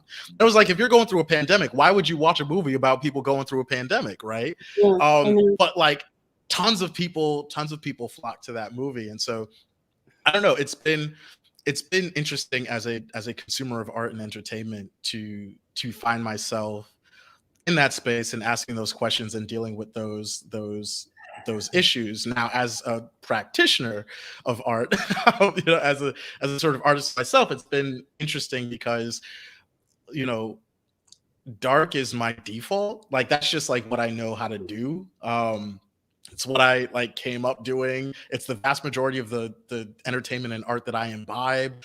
It's just the space that i'm most comfortable living in but i was very fortunate in that uh, last year i was able to collaborate with the smithsonian the museum um, and i did these workshops. I was in these workshops with a bunch of these research institutes or you know research branches of the smithsonian um, and I and another writer um, and futurist, uh, Madeline Ashby, we wrote these short stories um, that were paired with posters that were made by, made and designed by Brian Miller, this incredible artist, to be part of the Smithsonian Futures exhibit that launched um, last December or this past December, and what was really meaningful to me about those workshops and the resulting stories was just the sheer optimism um, just like exuding from the people in these research institutes and the people that were conducting this this research and that were exploring these issues and these items and whatnot. It's very easy i think to look around and see nothing but like decline and devastation and the world is burning the world is falling apart and mm-hmm. everything. But you know we these people who are like literally on the ground in all of this stuff you know could not help but exude this this sense of of hope and that made its way into the stories um, those short stories that i wrote with the smithsonian are some of the most optimistic and uplifting things that i've ever written in my entire life and it did my spirit so much good to write those things um, i felt like physiologically better Mhm. having generated those stories and so i'm hoping that you know it's a thing that i can you know it's an opportunity that i can either luck into or or create for myself you know again um given my current obligations and whatnot but um yeah it's been it's been interesting operating in this time as as an artist You do you remember any any specific uh, research topics that they were doing? I'm just curious, like what? oh what- man yeah like uh um the I, I wish I could remember the the exact name of the I think it was the history of women in sciences. Um, there was one there was one research institute that that was their ambit, and basically a lot of a lot of what they were up to was basically you know revising and filling out the historical record with regards to the contributions of of women and uh, queer people in science um, historically and you know I, I think that's another issue that it's really easy to look at and see okay like this is where it's this is where things have gone wrong or this is where it's fucked up. This is where all these people have been left out. But then you get that like you're able to put a puzzle piece into place and that moment of you know it can almost feel like restitution or even like Mhm. reparation can be so fulfilling and so just like spirit enlarging. And so like seeing things like that there's another um uh natural sciences uh research branch uh, that was talking about using mangroves as a way to combat um land loss.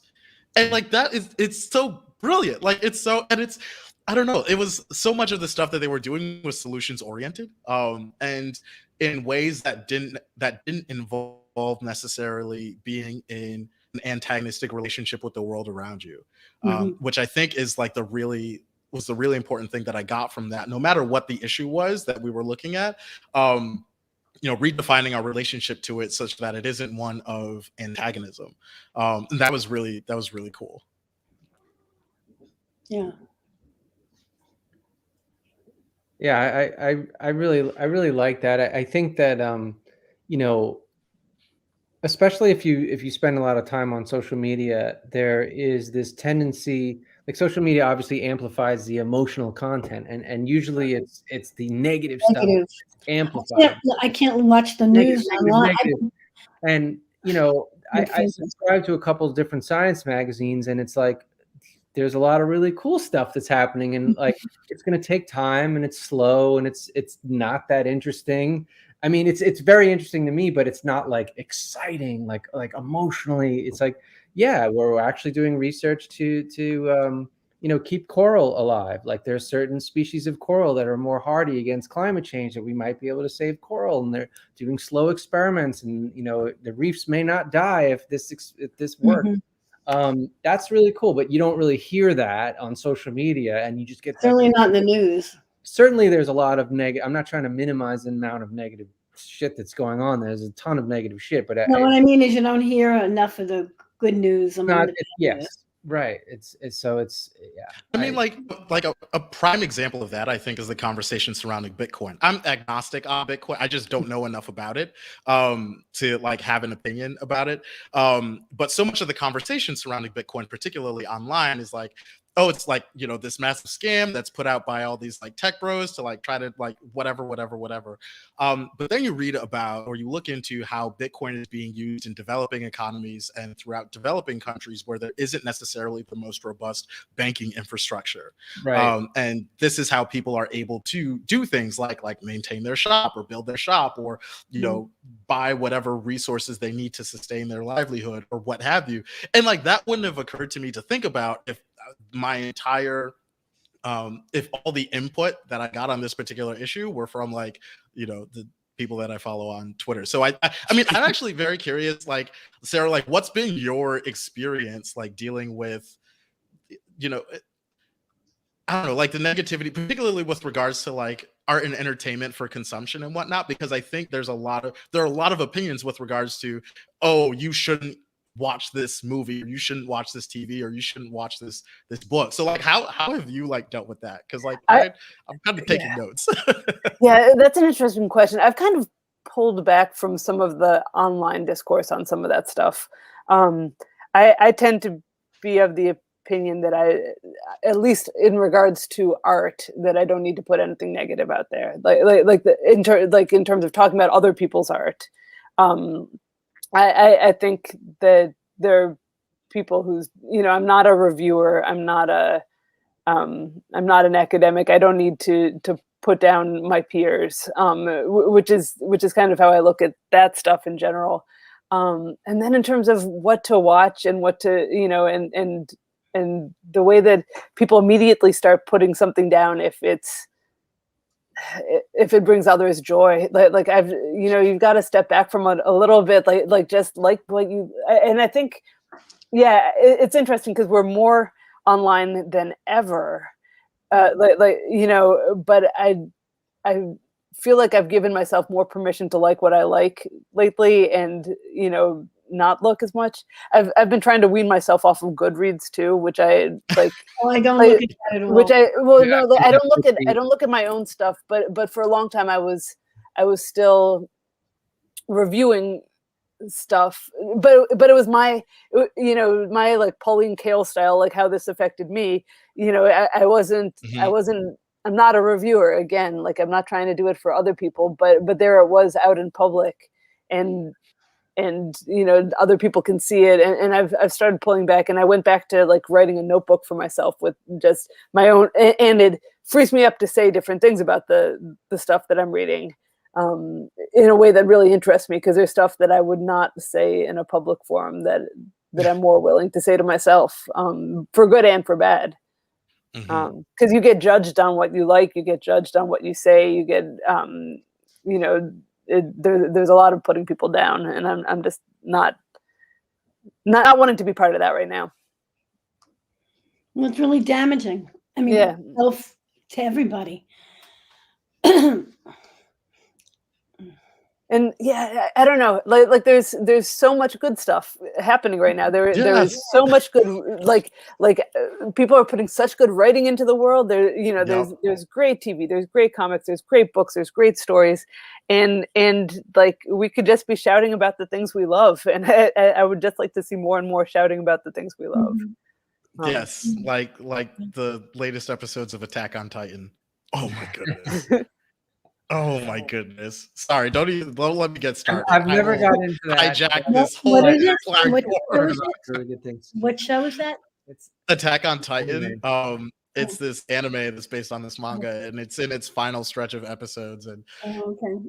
Chills, chills, chills. now Oh, correct me if I'm wrong, but isn't that the one that has like a thousand episodes or something crazy? No, that's One Piece. That's you're thinking One Piece. Yeah, One Piece had people have been. My brother has been trying to get me to watch One Piece for the longest time, and it's got it's got a thousand plus episodes and it's ongoing. Okay. And I'm like, Yeah.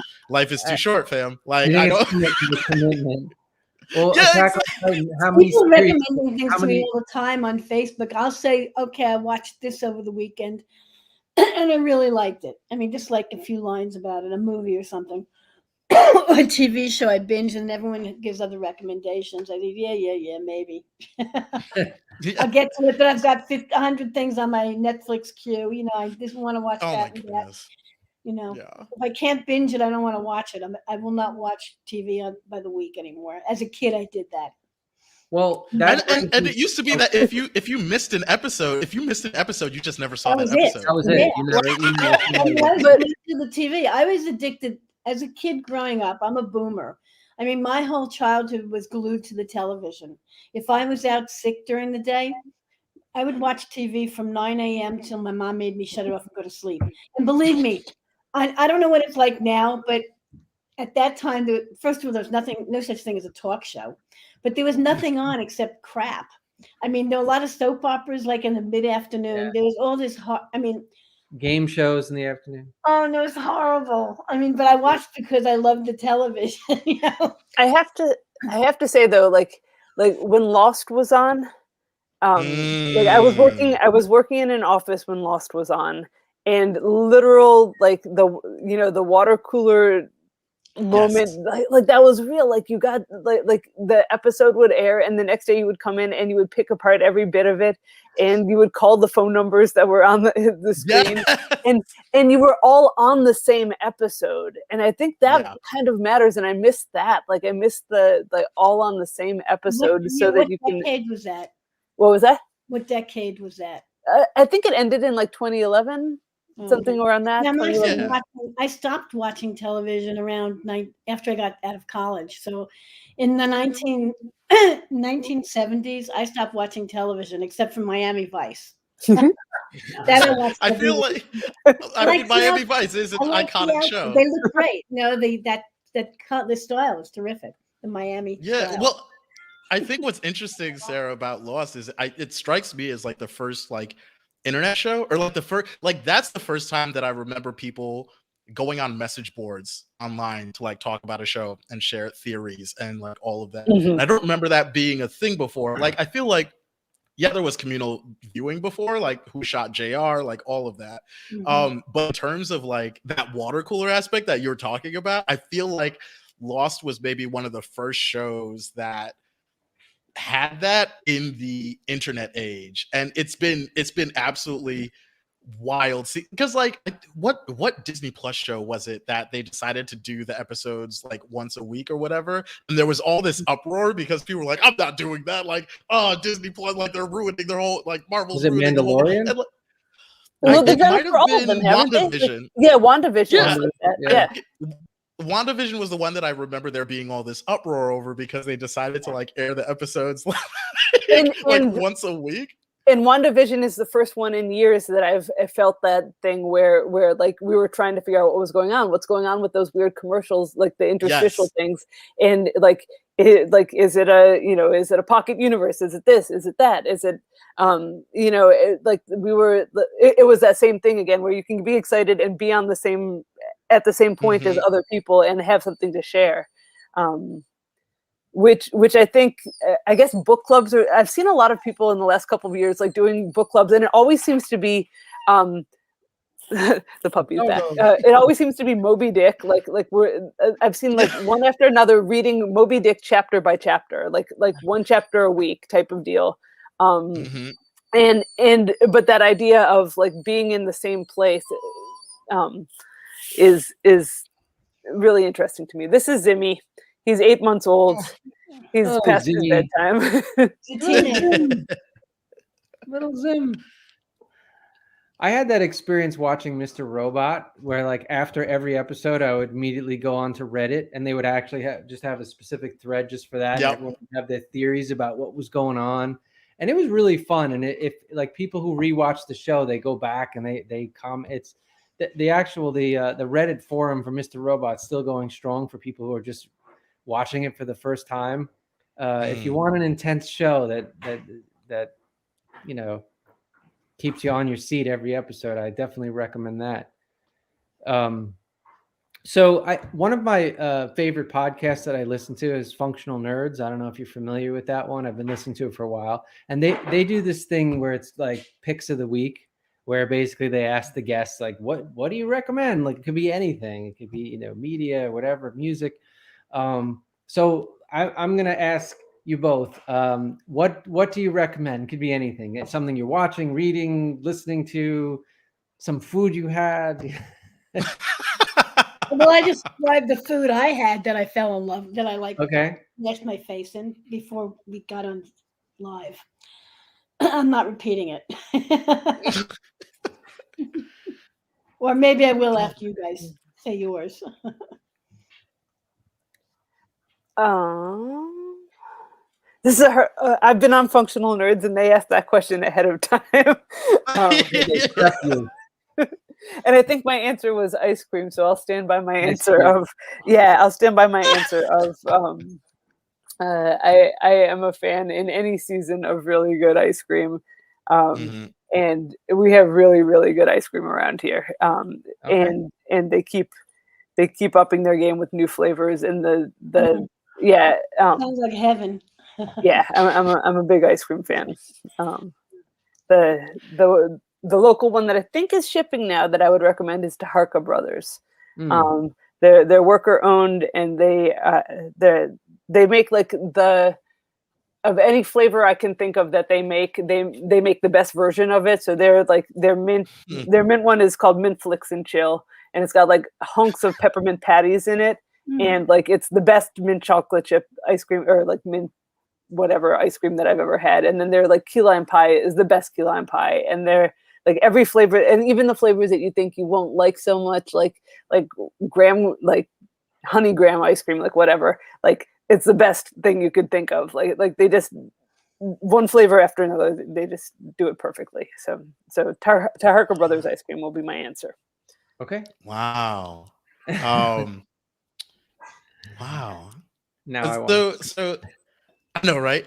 So I, I don't even know if this is a recommendation so much as this is me just shouting about a thing that I saw that I loved recently. Um it's it's uh Zola, the movie um that came out in 2020. It's this um it's like black comedy crime movie. Um it's written by uh Jeremy O. Harris who did Slave Play and uh Janicza Bravo and directed by Janicza Bravo. And so basically the backstory behind the backstory behind this is that I think it was I want to say October 2015. There was this there was this Twitter thread, and this was before Twitter like had the functionality to do threads. So it was just literally like a series of 100 plus tweets in a row. I think it was like 120 um, or 130 or whatever, like thereabouts. Um, but basically, basically, it was about it was it was a number of tweets from this dancer talking about this absolutely wild and like literally unbelievable episode that she had in Florida that happened because she like befriended uh this white chick who like showed up at the Hooters that she worked at.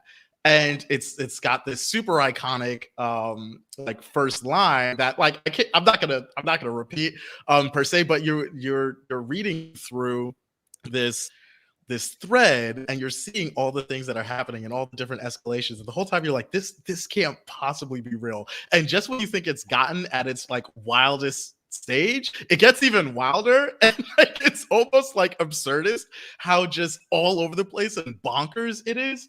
Um but speaking of communal moments i remember where i was when i first read the zola thread.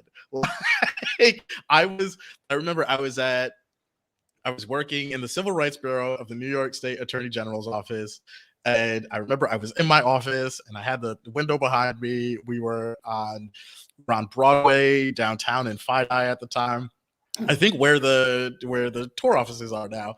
Um, but uh that original thread, I remember that day, and I think I'd seen it like the day after it posted, that like afternoon, everybody that I knew was at their computers reading this thread and we're all like g chatting or emailing each other like yo have you seen this? Yo have you have you seen this? Yo you have to read this right now. Yo have you like everybody that i knew everybody that i knew at the same time at the same like set of hours that day we were reading that epic epic zola thread. And so a24 made a movie out of it um that i think it's streaming on showtime. That might have been what most recently saw but um that I it in it's I've seen a lot of poorly done like internet on TV or internet in film like it's just not done really well. Even even things like people texting on TV or in film like it's still sort of rudimentary.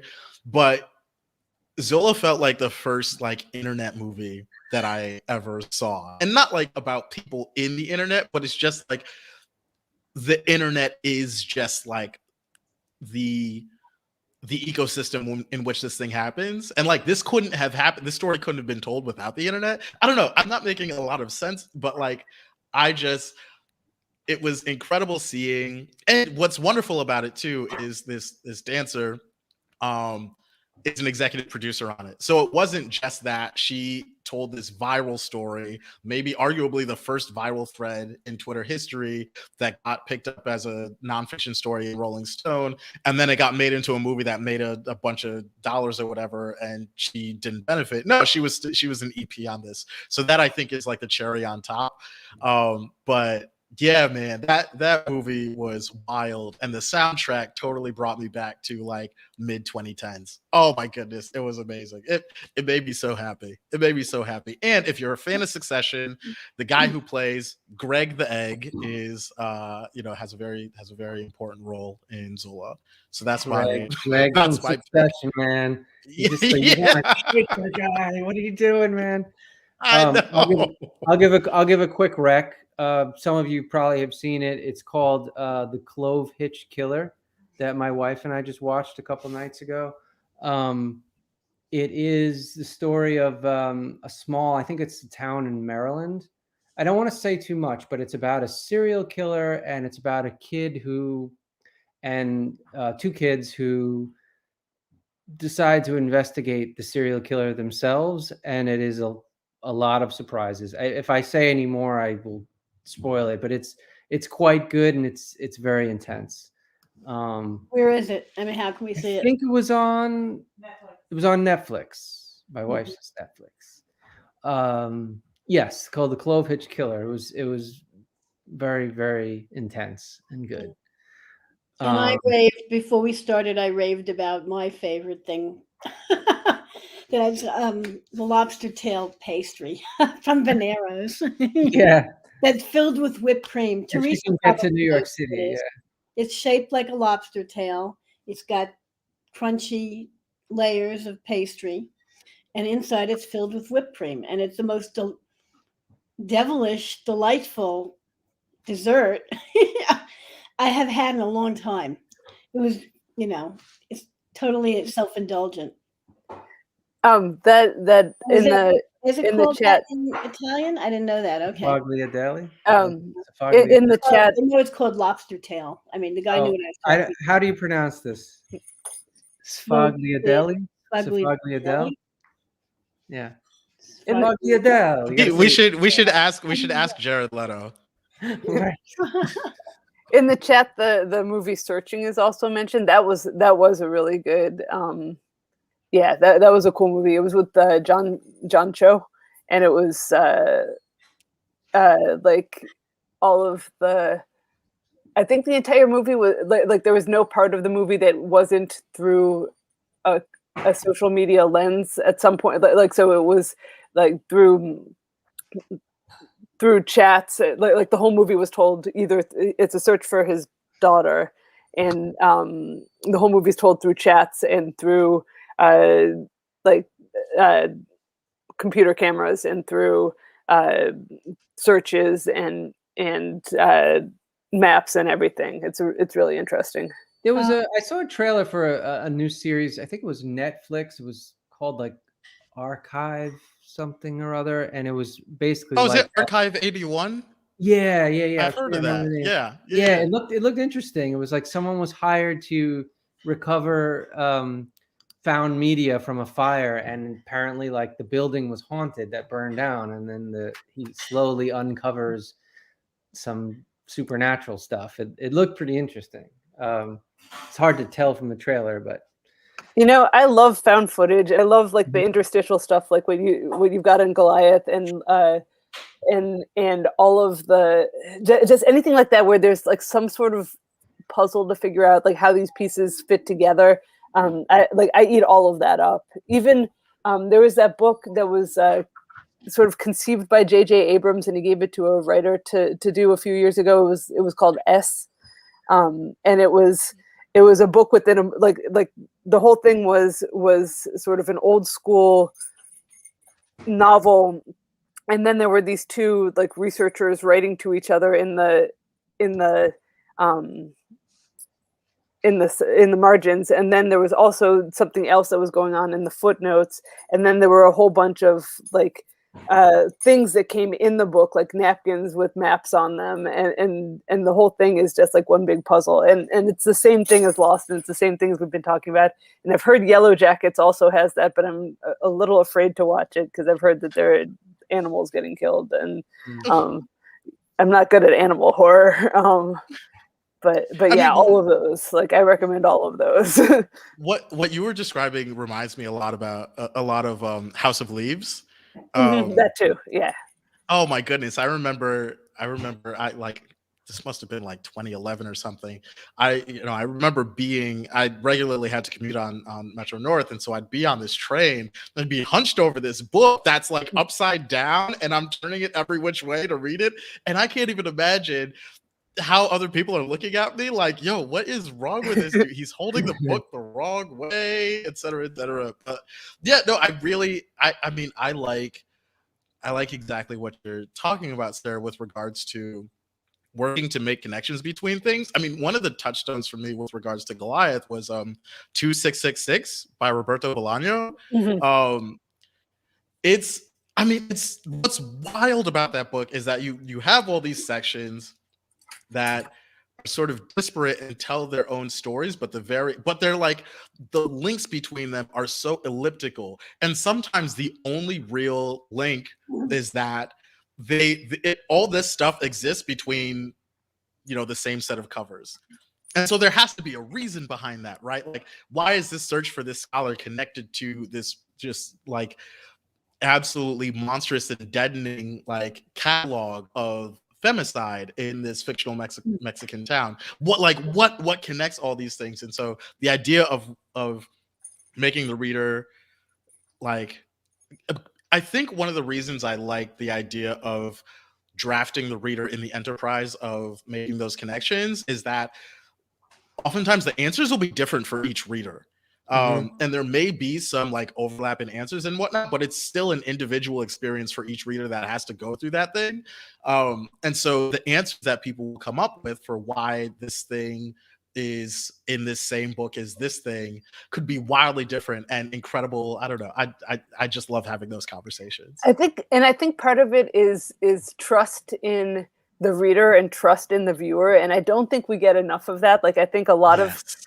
A lot of creators, um, especially in the in the realm of things that are like with corporate owners you know like like like the things Mhm. that and the things that have a lot of money invested in them they want to make sure that everyone is happy but but there's there's also this level where if you can involve them in it and and like and get them get them interested on that level where where they feel um trusted and part of the the question part of the mystery like like the yeah yeah i think that that's the thing that i'm like most obsessed with right now in terms of if you can invite the reader in and and and get them to figure out the the it- yeah puzzles in puzzles in fiction. I love puzzles in in fiction in any uh media.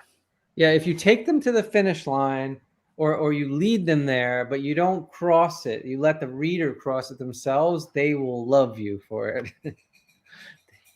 I have a story that came out this year that's uh um it's it's in uncanny, but it's a, a story told in song lyrics and then the the people discussing the song lyrics on a on a website.